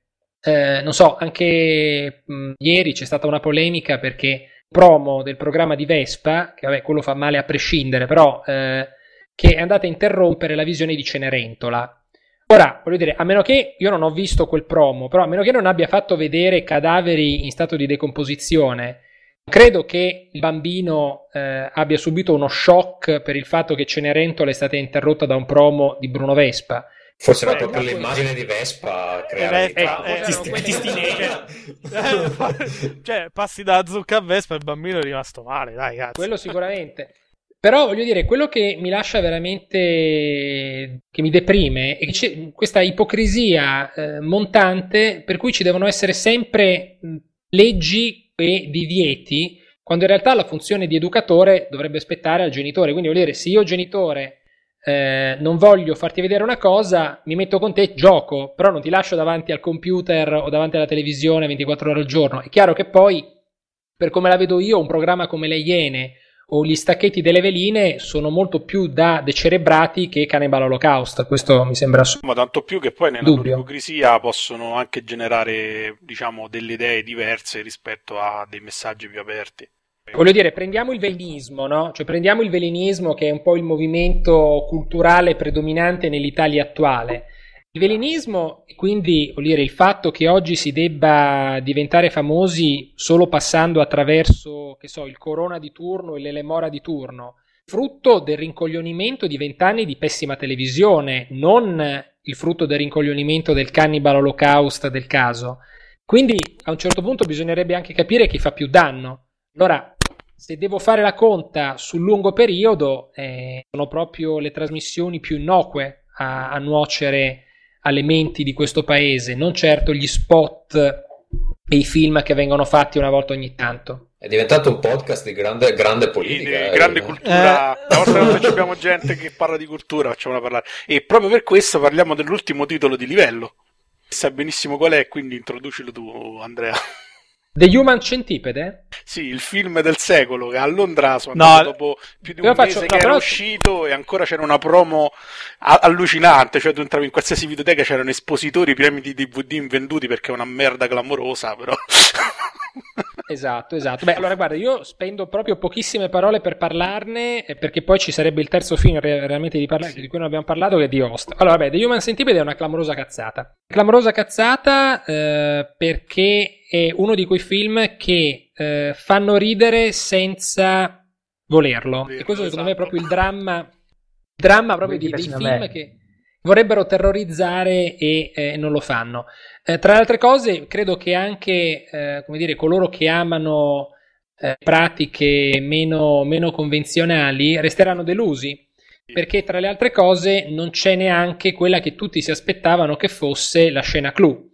Perché essendo, eh, piace doverne parlare troppo perché non vorrei che qualcuno si interessasse a una simile strada. Comunque, fondamentalmente, The Human Centipede si chiama così perché è la storia di uno scienziato pazzo che eh, dopo aver fatto esperimenti su animali stare questa sorta di eh, unione dei corpi su esseri umani. Allora raccatta le classiche due turiste rincoglionite, bonazze, che in una scena epica camminano con un tacco 12 in mezzo alla foresta, quindi già solo per quello... Sì, no, in, realtà, ogni... in, realtà, la giusta punizione secondo me ce l'hanno perché non hanno voluto cambiare una ruota da sole, perché... Esatto, eh, dobbiamo cambiare la ruota. Esattamente. Spara l'arte e mettila da parte e praticamente cadono, cadono, nella rete di questo scienziato, anzi bene o male ci vanno a finire proprio in bocca perché vanno a, vanno a chiedergli aiuto, lui le narcotizza e, e praticamente dopo essere, be- dopo essere, riuscito a beccare un'altra persona crea questa sorta di eh, cintipede umano eh, o mille piedi umano in cui chiaramente le persone sono collegate testa culo testa culo con il maschio davanti, eh? per questa è una, è una, precisazione di non poco conto. Tutti Bella si aspettavano la scena, la scena, scatologica, che però purtroppo non c'è, quindi non c'è neanche il modo di aggrapparsi a questo. E comunque, voglio dire, recitato da Cani, diretto da Cani, eh, sinceramente è un film per il quale non vale la pena perdere neanche... Beh, i monologhi del giapponese erano interessanti. Cioè, sì, ma il giapponese, giapponese però, visto da un estremista di destra razzista verso i giapponesi. Sì, però penso. ecco, sinceramente no. sono Era più contro che pro, eh. Sono no, più no, contro che pro. Io Dai, non rimaniamo eccessivamente su questo Non rimaniamo legati su questo, questo anche perché Gazzo da quando si parla di cinema che si masturba in continuazione. Sì, sì, io, io, vi sto ascoltando. Vi posso consigliare due film che mi hanno turbato se volete. Prego. Eh, uno è Into the Void eh, che turba anche da un, tu, turba anche da un punto di vista registico, nel senso che è un film che dura quasi tre ore e sembra che ne duri 24. Eh, Come Grunt. Sì, una, una, di una pesantezza, una roba, e credo che sia l'unico film in cui ho visto così tanta gente uscire dalla, dalla sala, credo... Uh, quasi metà delle persone sono uscite.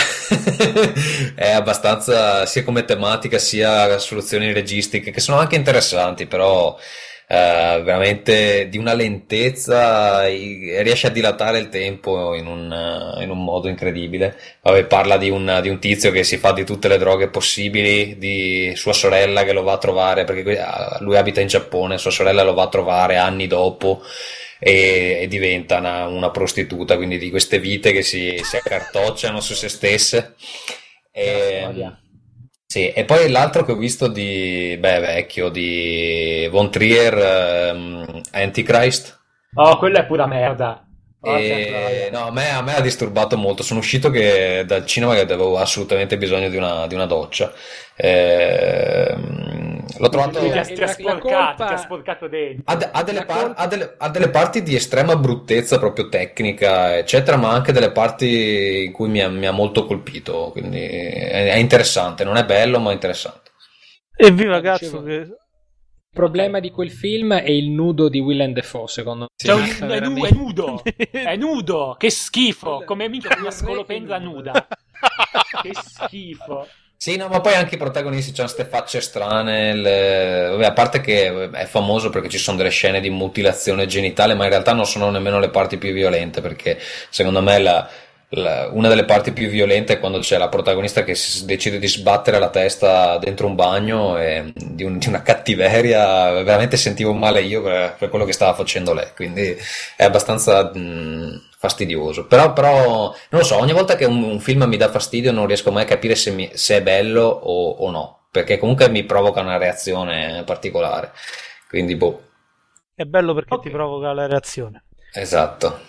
Sì, eh, no, non so, finiamo questo ultimo film. Dobbiamo parlare anche di videogiochi no, alla fine o andiamo No, dico, dopo tutte queste cagate parliamo almeno di un film bello. Eh, voglio dire, so, per una volta datemi la soddisfazione di parlare di uno film fantastico che è The Host. In realtà, un piccolo aneddoto piccolo aneddoto relativamente al numero 0 di players, così faccio anche uno spotone per quelli che eventualmente non ancora letti è la presenza appunto in questo numero zero di un piccolo prontuario che ho, che ho scritto eh, for dummies, coloro che non hanno mai approcciato la cinematografia orientale. Eh, tra l'altro mi sono anche beccato le reprimenda di quelli che giustamente mi hanno fatto notare di aver mantenuto la lettura dei nomi occidentale, quindi senza fare l'inversione tipica che fanno dovrebbe fare quando si parla di cinema orientale, però io ho scelto la via dell'Internet Movie Database perché parto dal presupposto che quando uno legge di un film il primo sito che va a visitare vedere di che cosa si tratta è quello, quello più popolare a livello mondiale, ho scelto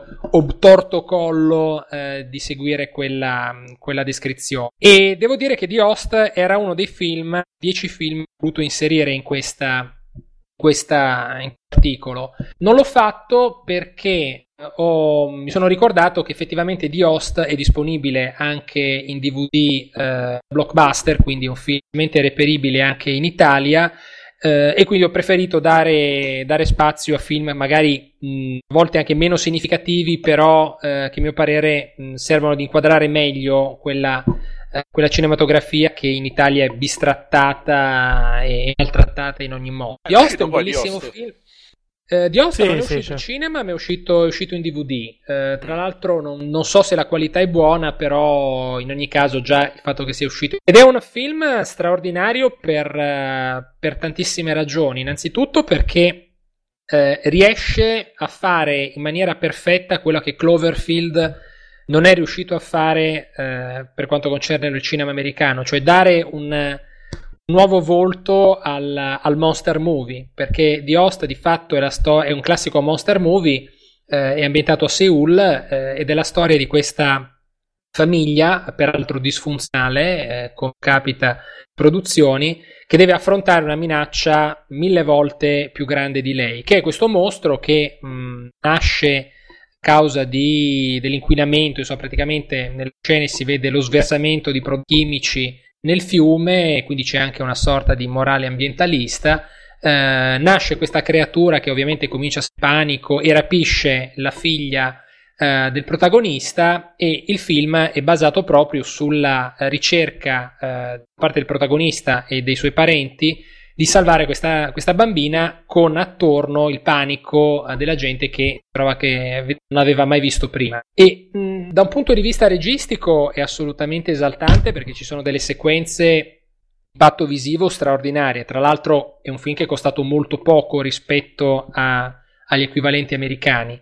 Ed è soprattutto un film che incorpora generi diversi, perché come al solito eh, uno dei grandi pregi che ha la cinematografia orientale rispetto a quella americana e oserei dire anche europea è quella di essere un, uh, un mix uh, di tante cose. Invece il classico film catastrofista americano è difficile che inglobi al suo interno altri tipi di cinematografia. In The Host invece questo accade e quindi si passa dalla commedia al dramma, dal monster movie al thriller, ehm, ci sono section, sequenze introspettive, sequenze divertenti, cioè veramente un film strepitoso, interpretato da grandi attori, eh, con una fotografia assolutamente pazzesca e un finale che sua dire, essenzialità è, è, davvero uno dei migliori finali che abbia visto negli ultimi. Per cui caricatevelo, compratevelo, però guardatevelo perché veramente spenderete due ore della vostra vita a vedere un film quasi perfetto. Qual è la cosa che mi ha intristito di quel film? Dimmi. Il fatto che per vedere un bel film di fantascienza ti tocca scaricare i film coreani, perché all'epoca neanche se ne parlava di una distribuzione Ma guarda, da questo punto di vista devo dire che negli ultimi tempi eh, c'è stato un miglioramento generale dello scenario science fiction grazie anche a produzioni a tra virgolette basso costo. Penso a, appunto a District 9, per esempio, o anche a Monsters, che è un film che vedrete recensito nel, nel numero uno di Players. Quindi sì, è, è vero che è abbastanza grottesco doversi rivolgere alla cinematografia orientale, però sai, io parto da questo presupposto. Per me il cinema è cinema, cioè non c'è poi una grande mh, differenza a livello regionale, statale, eh, di continenti, per cui per me sono differenze che lasciano abbastanza il tempo che trovano. L'importante è che qualcuno li faccia e che non escano dei film eh, schifosi tipo l'ultimo di Emmerich, ecco.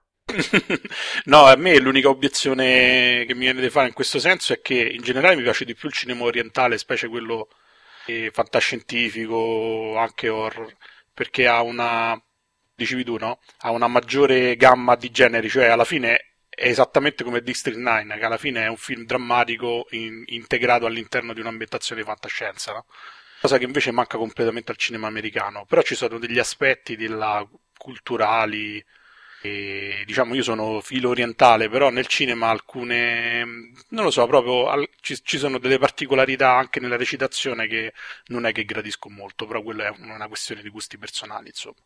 Beh, c'è da dire oh. che cinema orient- nel cinema orientale generalmente gli attori lavorano per sottrazione, per cui in un film americano si dice sempre una frase di troppo, eh, quello orientale a volte se ne dice una di meno rispetto forse a quello che utente classico si potrebbe aspettare, quindi il cinema orientale non fa spiegoni, eh, il cinema americano forse ne fa fin troppi, ecco, mettiamola così.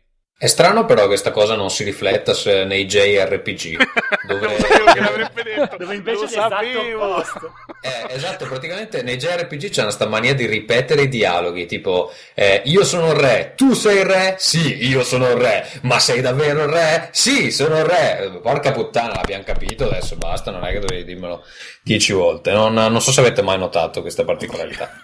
no, è vero. Purtroppo sì. sì. Sì, fanno diciamo, questa elefantiasi letteraria nel, nello scrivere i dialoghi dei, dei DJ. È anche vero che ci sono anche molti puntini puntini, eh? quello forse sono le sottrazioni, se no chissà per quanto ah, andare potevano andare avanti, esatto. Poi scrivono tanto testo. E la cosa fondamentale, cioè un diario di riepilogo dell'avventura non esiste nei JRPG. e no, te dai, cioè, tutto a memoria. ce l'ha, dai, tipo i Tales of uh, Rescaldina ce l'hanno. Va bene, dai, facciamo l'ultimo giro sui videogiochi e poi smettiamo perché abbiamo fatto sta puntata fiume, che però insomma... Sì, mi sa che la, sarà la puntata più lunga in assoluto. Ah, sì, ah, Mario Morandi che stasera doveva essere presente ma poi c'è avuto un contrattempo, penso che... Sarebbe morto... Sì. No. Sì, parlavi, di, parlavi di Vittorio no, Bonzi. A questo punto credo sia colpa mia perché in tutti i podcast dove ci sono io lui si lamenta che sono troppo lunghi, quindi sarà evidentemente... la logorrea.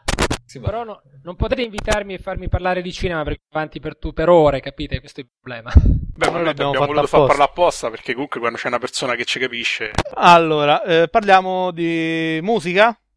No, parliamo di videogiochi che parliamo di videogiochi. più. Parliamo di videogiochi.it. No, parliamo di videogiochi. Parliamo di videogiochi. Allora, Volevo fare una domanda. Qual è secondo voi um, tra, tra, tra, i, giochi, tra i giochi che avete, che, che avete recensito, che dovete ancora recensire per il prossimo numero, più interessante ma non mainstream? Qualcosa di interessante ma non mainstream. Uh, sai che mi prendi un attimo in... Uh... Contropiede, no, mi spiace. Sì, in contropiede. Vabbè, Pac- che... Pac-Man può essere considerato non mainstream? Temo no, di no. assolutamente. no, no. no, no, di Pac-Man? Pac-Man è, è, mainstream dal punto di vista storico, però eh, oggi non credo che se lo filino più in tanti, eh, sinceramente. Eh, è uscito tre anni fa un Pac-Man Championship Edition che ha fatto qualche milione di copie, però. Ah, ok, vabbè. Allora. Io comunque, comunque no, non direi, parlo più. Eh, nel, numero, nel numero zero direi che siamo tutti su titoli mainstream. Il meno mainstream, se vogliamo, è Super Meat Boy, che insomma conoscerete, è un titolo per gente che eh, comunque ha voglia di bestemmiare, di rifarsi gli stessi livelli 50 volte, però insomma è uscito su live arcade, non è che sia proprio una roba sconosciuta. Nel 2, eh, forse se vogliamo, c'è il Fist of the North Star, quello, il gioco di Ken, che è talmente ah. brutto che è talmente brutto che possiamo considerarlo non mainstream se, se per quel motivo è lì eh, Ma come mai, come c'è questa differenza tra, cioè, per esempio, per, per, il cinema andate invece verso una direzione più, più di nicchia, invece per i giochi andate verso la massa, cioè la, la, il gioco gigantesco. Come mai c'è questa differenza tra, tra, i, tra, i, vari settori della vostra rivista? No, questa è una bella domanda, effettivamente. Io person- posso rispondere personalmente perché eh, ho pochissimo tempo per giocare e cerco di giocare le, le uscite principali. Eh, quindi, per quanto mi riguarda, mi mantengo sui titoli che so sicuramente che mi piaceranno. Eh, so che ad esempio Simone si gioca le, le peggio cazzate, purché indie. Non ho capito un cazzo. Eh, a, parte, a, parte, il fatto che a me non piace proprio giocare al, al computer, eh, per me è necessario giocare su una console. Sono al computer okay. tutto il giorno, quindi non voglio continuare a giocare anche al computer. E, e, e, buona parte della roba indie interessante credo che appunto sia su PC, Macintosh, eccetera. Ehm, e credo che anche per gli altri in realtà si concentrino tutti sui titoli mainstream semplicemente perché probabilmente soffriamo un po' da, della propaganda dei PR anche noi. Ehm, Io posso, re... dirti. Posso dirti qual è la mia versione, e cioè il fatto che generalmente i giochi, i videogiochi mainstream sono migliori dei film mainstream. Sì, è vero anche quello. Per quanto mi riguarda la ragione è questa. Poi vabbè, chiaramente eh, come la parte cinematografica la sto gestendo quasi interamente io, anche se negando anche a terzi di recensire film, eh, però ecco, ribadisco, eh, c'è un, un, gap molto forte oggi a livello cinematografico tra quelli che sono i, i film mainstream, quelli che non lo sono, ma non soltanto, voglio dire, i film introvabili, anche i film che magari incassano poco, ma che hanno comunque dei nomi tanti dietro. Fortunatamente nei videogiochi ehm, è vero che molti titoli mainstream forse sono sopravvalutati, però io di grandissime schifezze non ne ho giocate. Magari ci sono dei, dei giochi che mi hanno deluso rispetto alle aspettative che avevo. Però se penso a titoli mainstream come che so, Uncharted 2, uh, Super Mario Galaxy. Adesso, per esempio, sto spolpando l'ultimo The Need for Speed. È molto difficile ignorarli perché comunque sono di buona qualità. Però tu in certi casi una... ottima, in certi casi eccezionale. In un Uncharted 2, fondamentalmente eh, il film hollywoodiano trasposto in videogioco. Cioè, Quello sì, però. Che è, Uncharted 2 è più vicino a quello che può essere un blockbuster che a quello che può essere un film. Uh, diciamo sì, una produzione minore. Però un blo- è, è, l'equivalente di un blockbuster fatto bene, però. Perché onestamente Uncharted 2 a livello di trama è più bello dell'ultimo Indiana Jones. Cioè, ah, beh, basta, basta dire quello. Sì, mm, non, non, è, eh, cioè, non è quello il discorso, però a livello di eh, realizzazione, ecco, cambiamo genere. Medal of Honor. Medal of Honor è fondamentalmente un film d'azione militaresco, pure un po' pecoreccio, insomma, se vogliamo eh, una grande produzione che però non c'ha niente che la distingua rispetto a una, una massa di titoli che poi affollano il mercato. Però devi tenere conto anche di una cosa, e cioè che eh, per quanto concerne i videogiochi, anche un, fi- anche un eh, pardon, c'è stato un, un lapsus, anche un gioco come Medal of Honor eh, può essere recensito, e infatti devo dire che da questo punto di vista eh, quelli che, che, si occupano delle recensioni dei giochi su Players sono assolutamente fantastici perché eh, riescono a trovare degli spunti di azione anche da titoli che se fossero film non ne avrebbero. Invece dal punto di vista cinematografico, voglio dire, se tu mi metti in mano un 2012, io che ti dico? Cioè, non ho nessun tipo di appiglio per farti una critica ragionata.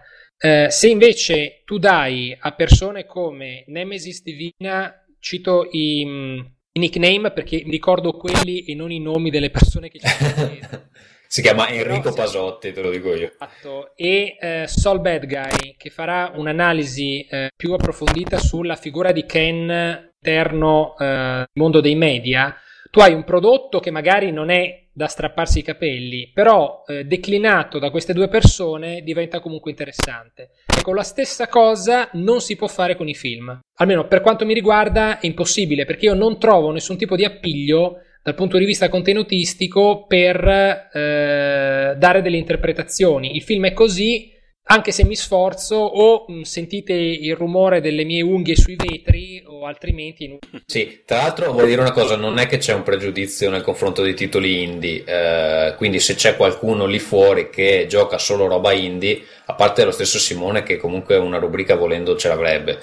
Eh, ma insomma qualcun altro che vuole proporsi di trattare quella parte lì ben venga. Insomma è una parte che ovviamente non possiamo trattare tutto perché cioè io veramente eh, come amo dire, non ho il tempo nemmeno per scorreggiare, quindi eh, servono, servono, servono, mani, servono mani, serve gente che, che abbia voglia di, di, scrivere, che sia in grado di trattare anche la roba indie in maniera interessante e quindi diciamo non c'è nessun pregiudizio, è semplicemente anche una di questione di, oppo- eh, anche di opportunità. Grafica, sì. cioè, cioè, abbiamo bisogno di tutti, cioè anche gente che si occupi di grafica, cose, cioè, tutto, tutto, dove venite? Infatti. Audi- no, audizioni comunque... aperte. Considera che questo podcast è un, un, luogo in cui noi vogliamo mettere a nostro agio i nostri, i nostri invitati, quindi nel caso tu volessi scorreggiare anche, sentiti, sentiti libero, sentiti libero di farlo nel nostro podcast con tutta la libertà che vuoi. E adesso se me lo chiedi così a richiesta non è che mi venga proprio... Ho bisogno di uno che mi, che mi, tira il dito. Mm. Emozio... Poi è stanco. Vabbè, veniamo alla playlist, dai siamo arrivati quasi alla fine del podcast e cerchiamo di parlare dei giochi a cui stiamo giocando. Uno per uno, cominciamo dai nostri ospiti. Chi vuole iniziare? Inizio io, che Fulgenza ha parlato troppo, che poi si sente a pezzi, che è un po' una rottura di coglioni da ascoltare. E...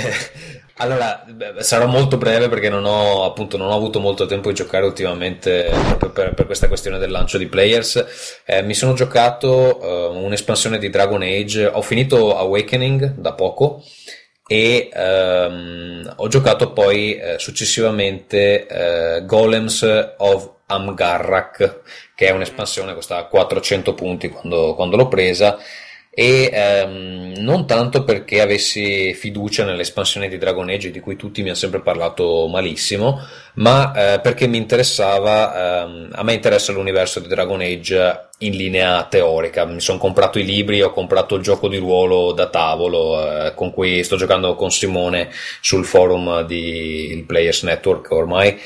E ehm, c'erano degli aspetti di questa espansione che mi interessavano perché approfondisce un particolare, eh, un particolare complesso di caverne eh, che, insomma, volevo, su cui volevo più dettagli e eh, quindi in realtà l'ho preso più come una specie di eh, guida virtuale al, al, appunto a queste a, a Amgarrak che è appunto questo complesso di, di, caverne. E da quel punto di vista sono diciamo non è che sia rimasto estasiato da quello che ho visto però ci sono degli spunti interessanti che eh, potrò utilizzare in futuro appunto nel gioco di ruolo eh, quello che si gioca in maniera classica o, um, o altro. Da, dal punto di vista del gameplay vero e proprio non è che succeda un granché, c'è, eh, si può utilizzare un personaggio nuovo oppure importarsi il Grey Warden da, da un'altra partita, non ci sono comprimari di, né di Awakening né del, dell'Origins normale e si incontrano dei personaggi all'interno di questo complesso di caverne che fungono da appunto parti.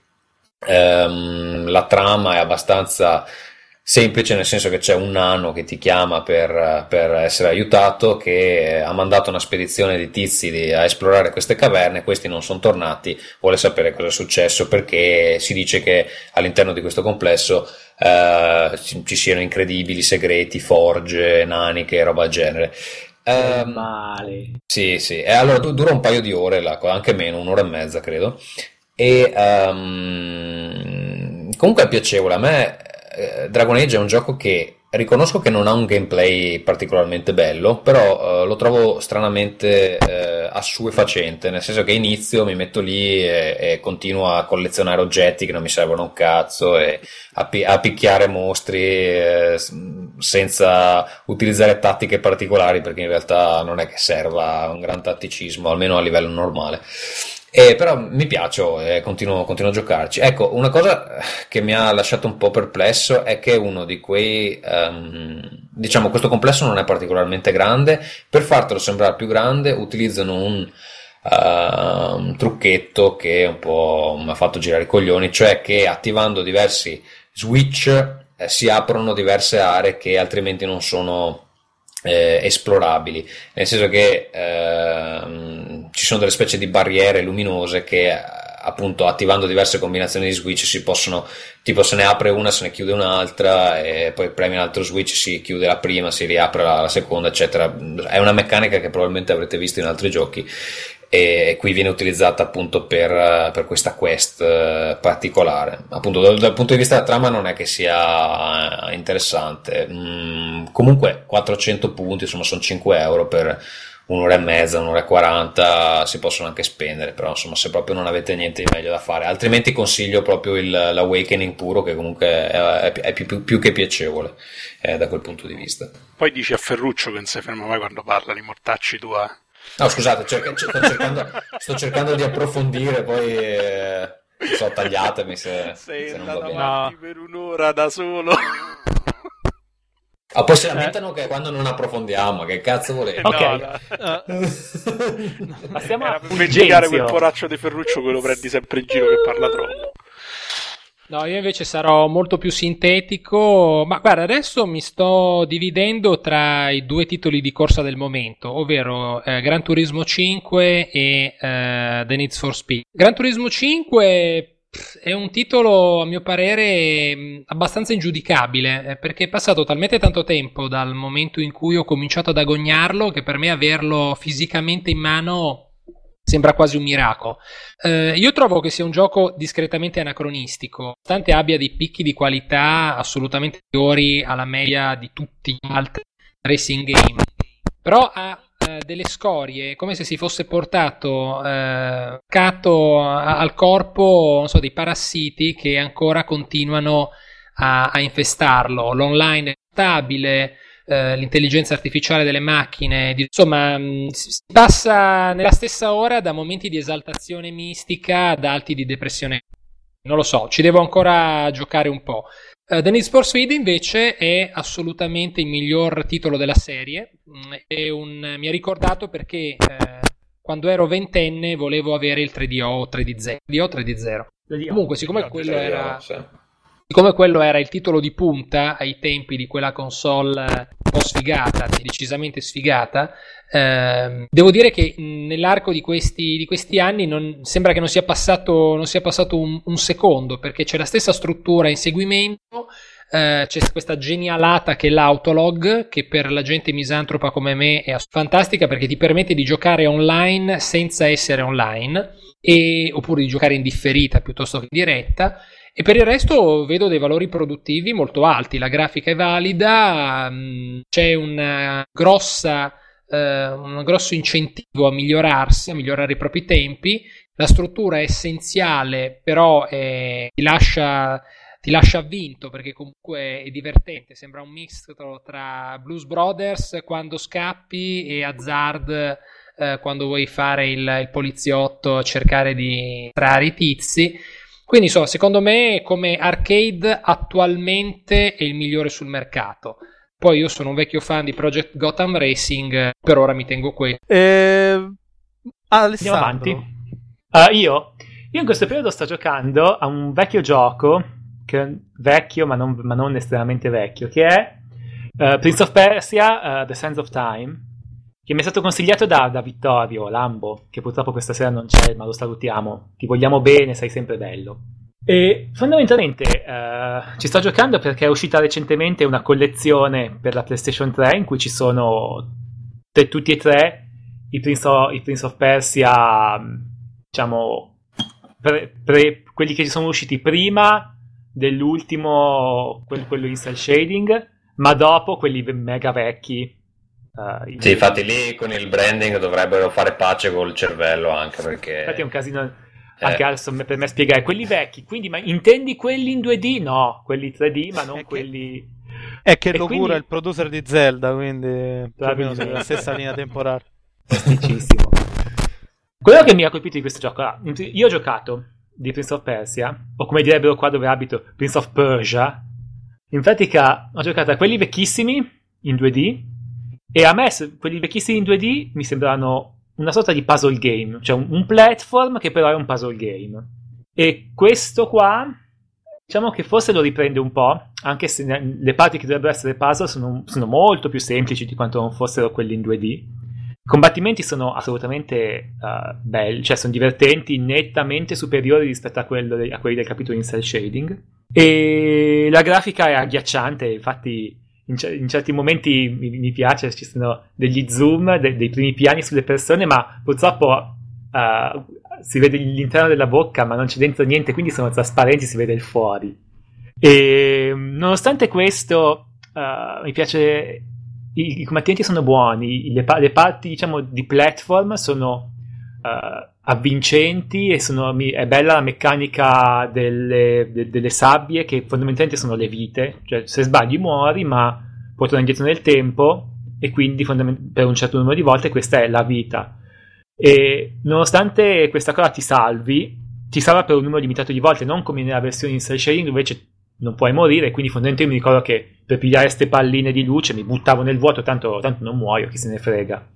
Quindi fondamentalmente per me uh, questo gioco nel suo essere uh, antico per quanto riguarda la grafica, penso che graficamente non fosse un granché nemmeno quando è uscito sì, non era eccezionale nemmeno. Beh, però era. Cioè, su, era onesto. No, su PlayStation 2 era bello, dai. Aveva, aveva, diciamo un, be- aveva un, bello, un, bello, stile grafico, credo. Sì, sì, mi piace. Fosse... C'è la Persia magica, c'è, è lì. Mi piace, cioè, chiaramente God of War 2 sta da un'altra parte. Però Uh, chiaramente cioè, è nettamente un gioco che, uh, mi, di cui mi ha colpito l'atmosfera, mi ha colpito il gameplay che uh, è, mm, mi viene in termine addictive perché purtroppo l'italiano sta andando via dalla mia testa, però abbiamo capito cosa intendo. Additivo. E, no? Additivo.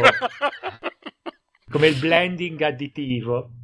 E allora, ehm, quindi nel caso lo vogliate pigliare questa, questa collezione da tre, ve la consiglio, nonostante una cosa mi abbia colpito in negativo, perché io ho la collezio- sia la collezione di God of War che la collezione di Prince of Persia, e fondamentalmente la collezione di God of War uh, ha la grafica della PlayStation 2, però va al sessantesimo, invece quella di Prince of Persia va al trentesimo, perché non potevano fare uno sforzino e andare al sessantesimo? So, diciamolo per gli ascoltatori, ma tu hai provato già la versione quella PS3? La sì, la versione no, più... okay. io ho giocato la versione la riedizione PS3 perché eh, non ho mai giocato a quelle vecchie, per questo l'ho comprata. Ho preso quella in negozio perché è quella con tutti e tre. Invece, se andate io, io ho comprato un mese sul... fa la trilogia per la PS2, vaffanculo, però vabbè. Ah, no, no, perché per la PS3. Poi ho fatto Su PSN allora... invece si può trovare solo il primo capitolo, che a quanto ho capito è quello, be- quello più bello. Gli altri fanno un po' cagare, però questione dei gusti. Lo proveremo. Allora. Personalmente non, ho, non, ho, non, sono d'accordo sul fatto che abbiamo fatto al trentesimo, ma in realtà, se bisogna essere sinceri, addirittura in certi momenti, anche se siamo su PS3, uh, eh, perde frame. Quindi evidentemente ha fatto un porting talmente brutale. Probabilmente cioè, l'hanno preso, l'hanno portato e, e, e boom. Nonostante queste piccole imperfezioni, la grafica vecchia anche per il tempo, penso che Sands of Time sia uh, uno dei più bei platform che ho giocato. Uh, nel... escludiamo Mario Galaxy, ma, ma anche il genere è comunque diverso. È, è forse uno dei, dei più bei giochi che ho giocato negli ultimi sei mesi, nonostante sia vecchio di anni. Allora, Alessandro ci ha parlato di Prince of Persia. E Anelli non ci parlerà di niente perché ci ha fatto parlare di Human Centipede e quindi non merita la partecipazione finale al podcast. No, non è vero. Anelli, dici tu che stai giocando in questo momento? Allora, io in questo periodo sto giocando. No, no, basta, basta. basta. no, l'altro sarò breve. Allora, sto provando dopo questo mese d'esilio da internet, un gioco che mi hanno, mi hanno consigliato gli amici di RP Gamer, che non so se lo conoscete, è un sito statunitense che si occupa esclusivamente di RPG, che è un indie game per Xbox 360 che si chiama eh, Breath of Death 7 che è sostanzialmente una presa in giro dei vecchi classici dei JRPG dell'era 8-bit, ha una grafica molto essenziale e parla di un mondo che a causa della guerra si è estinto e che è governato dai non morti. Questi non morti c'è uno scheletro che si chiama Dem che si sveglia e decide di fare l'avventuriero, incontra un fantasma che si chiama Sara e partono alla conquista de, de, del nuovo mondo. Troveranno l'amore? Forse, troveranno altri due componenti del party? Sicuramente e così via. E il gioco è scritto veramente bene, è estremamente economico, costa 80 centesimi perché adesso c'è una promozione invernale che stanno mettendo su 80 centesimi, 80 Microsoft Points, che in realtà è un, è un euro. E è veramente geniale e fa da preludio al nuovo titolo che stanno preparando, che lo stesso team sta preparando, uh, che sarà Cthulhu Saves the World, che vedrà proprio il nostro idolo mio e di Alessandro Monopoli, Cthulhu, eh, che salverà il mondo. Bella come idea. Sì, sì, no, vabbè, la cosa bellissima, ovviamente dal punto di vista tecnico fanno, fa, fa, più che schifo, diciamo, siamo sinceri, ma la scrittura è veramente entusiasmante e poi c'è il fatto che comunque è un JRPG finto, cioè nel senso che si va avanti senza problemi come Custom Quest, non è che ci sono questi grandissimi tempi morti. Altro titolo che sto giocando ultimamente, che è un, uh, un recupero di un po' di anni fa, è Opona per il Wii. Che è quel gioco, che è quel JRPG con tutti i protagonisti ciccionissimi, giusto? Esatto, che praticamente il protagonista è Karat Basso. che è, è, veramente molto carino. Cioè, dal punto di vista artistico, secondo me è il gioco perfetto per il Wii perché muove relativamente pochi poligoni, ha questa ambientazione fantascientifica e parla di una famiglia di tiziani, ovvero alieni del pianeta Tizia, che fanno un po' da guardiani della galassia e che si trovano a naufragare su un pianeta che è diviso in due è stato diviso in due da un cataclisma avvenuto molti anni prima, dalle solite forze oscure che ci sono sempre. E per la maggior parte del tempo il gioco segue un po' la struttura classica dei vari Fantasy Star, ovvero c'è questo ragazzo che si ritrova da solo con la famiglia martoriata, ferita, eccetera, e deve in qualche modo aiutare la società locale a rimettersi in sesto e allo stesso modo trovare una cura per i genitori. E quindi il gioco prosegue con eh, il solito schema tipico dei JRPG fantascientifici della Siga, dove ci sono delle eh, diciamo il personaggio passa il tempo a trovare dei brevetti di livello superiore per uh, accedere a nuove aree, a nuove missioni, eccetera. La cosa che mi, fino adesso mi sta piacendo, anche se il gioco in generale non è che mi pare sta grande suo grande capolavoro, è il sistema di combattimento. Tutto il gioco si usa solamente con il nunchuck, che è una cosa che non avevo mai visto fare, è un po' perversa perché comunque tenete nel telecomando del Wii in mano uguale, senza poterlo mai usare. E per attaccare praticamente si tira il control stick in una direzione e lo si lascia tornare eh, alla posizione neutra centrale. E in quel modo si dà una schicchera, Upona ha una specie di palla in testa, e questa palla parte Ovviamente il trucco sta nel dare degli effetti perché i combattimenti sono un po' dei puzzle game, bisogna colpire il nemico in maniera angolata perché ci sono nemici che hanno scudi piuttosto che altri tipi di protezione e possono essere colpiti solo da alcuni lati. In generale fino adesso ho giocato le prime 5 ore, non, non mi pare sicuramente un gioco che, fa, che fa gridare al miracolo. Non è corretto definirlo un JRPG perché in fondo è più un adventure molto lineare che ha dei combattimenti a turni, però non, praticamente gli oggetti sono pochissimi, il design dei nemici è molto vario, però i combattimenti sono molto arcade alla Zelda, insomma. Però in generale, ma, insomma, mi, ha lasciato un po' indifferenti. Ok. Perfetto, uh, e tu? E tu, Simone? Beh, io ovviamente... Dai, forza. Io ovviamente... No, un gioco... Saranno due giochi indie... Eh è un, è un, gioco indie, ma è bellissimo, ovviamente. Si chiama Mark Leong Revenge of the Beach. Ah, sì, sì. che è, un, che è un, eh, fondamentalmente una presa in giro dei JRPG, ma una presa in giro fatta eh, che raggiunge dei livelli di follia veramente assurdi. Cioè, il protagonista è Mark Leung, che dà anche il titolo del gioco, è tipo un individualista comunista e sfigato raccoglitore di ginseng. Cioè, il gioco inizia con lui in mezzo a una foresta che va a caccia di piante di ginseng e trova solamente eh, piante curative, fondamentalmente quelle dei JRPG, per creare pozioni curative. E c'ha una fidanzata che è mostruosa, di cui vi invio una foto che poi metteremo anche sul podcast. E, ehm, e praticamente il gioco eh, gioca con tutti Oddio i, santo. i luoghi. eh, con tutti i luoghi comuni del genere. Ad esempio, dove, sono, dove, normalmente in un gioco di ruolo trovereste le barriere invisibili, non vedreste niente o trovereste un muro, qui mettono una sedia. Uh, il protagonista avvicinandosi a una sedia riceve, uh, legge la scritta una sedia ti blocca la strada, ma è tipo un corridoio larghissimo con una sedia microscopica che ti blocca la strada. In un altro caso si trova un, piano, in un, altro caso si trova un pianoforte. Eh, I nemici sono delle creature tenerissime, dei gattini, dei, degli orsacchiotti con delle facce giapponesi eh, e quando muoiono sputano sangue in tutte, in tutte le direzioni possibili. E la cosa e la cosa più folle è che cioè, il gioco è giocato tutto sul, sul paradosso di questo personaggio sfigato che finisce per combattere contro la chiesa di Vegetology Vabbè, queste cose con due G, Vegetology. Vegetology. In una trama che butta dentro McDonald's, politica americana, personaggi, altri personaggi sfigati, insomma. Ma io, io, Simone, ti faccio una domanda, e la domanda è perché? Mark Leong merita perché i punti di salvataggio, che di solito sono delle sfere brillanti in cui ti avvicini e ti dici salva il gioco, sono in realtà dei divani rossi. Ovvero Mark Leong trova nelle foreste, nelle caverne, nel, nei vari dungeon dei grossi divani rossi su cui si può sedere per salvare il gioco. E solo questo merita l'acquisto. Andatela eh, vabbè, ma l'idea presa, presa, da Ico. In Ico c'erano esatto. i divani di pietra. Sì, eh, ma vedi, infatti... vedi che questo gioco non è così originale. Abbiamo disintegrato Garat. infatti, Adesso non sai un cazzo di, di, di, videogiochi. Ma in, aspetta, ma in Ico erano dei divani seri questi sembrano divani di Andy Warhol messi dentro le foreste, insomma, che è un po' differente. Comunque, allora, allora lo compro.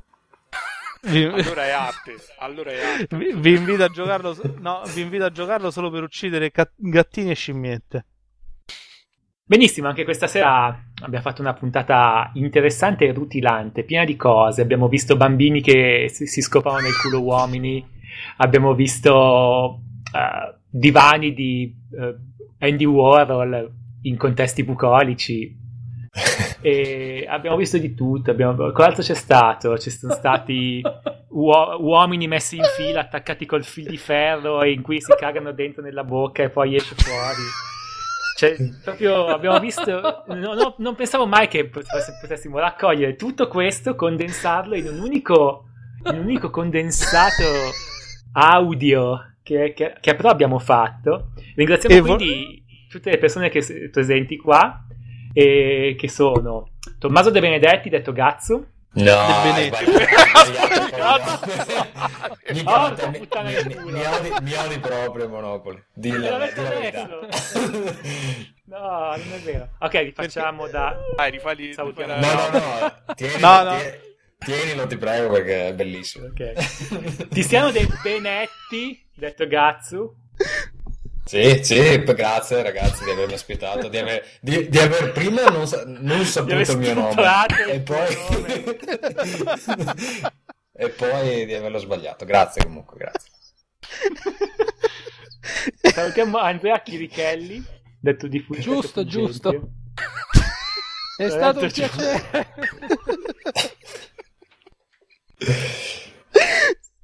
Ma Karat, salutiamo Karat che Ma vogliamo ricordare il motivo di questa puntata? Players Magazine. Sì, allora eh, direi an... scusa se posso fare un minimo di spam ancora per chi ormai si è perso prego, tutta questa miriade di, di, cazzate. Eh, inviterei tutti a fare una, un salto a www.playersmagazine.it, poi da lì sarà abbastanza chiaro cosa fare, ma giusto per ricordarvelo chiudere il browser, no, scaricare la rivista. Sì. Giocare a Mario. Pagare un 100 euro per scrivere qualcosa. Esatto, potete darci dei soldi e noi vi faremo lavorare gratis. Esatto. Questa è la parte migliore. E Matteo Anelli, zero. Ah, vi ricordiamo che finalmente la girda di Arts Ludica di Lord of the Ring Online eh, è online, quindi se voi volete scrivere fate pure. no, ancora no. Vabbè.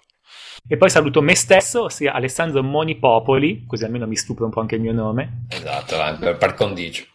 Esatto. e la sigla di chiusura è Step into the New World di Motoi Sakuraba dal gioco uh, Infinite Undiscovery, che secondo nella mia traduzione eccezionale è Infinita non scoperta. sì, l'apoteosi dei nomi fantasy dei giochi giapponesi che sono composti no, secondo da un me, e da un sostantivo. Secondo me il migliore è quello, il nuovo Final Fantasy Dissidia che si chiama tipo ehm, eh, Duodecim, ma come cazzo gli viene in mente? Come cazzo Praticamente uno squadrone fascista. sì, infatti. Decima Questo ricorda,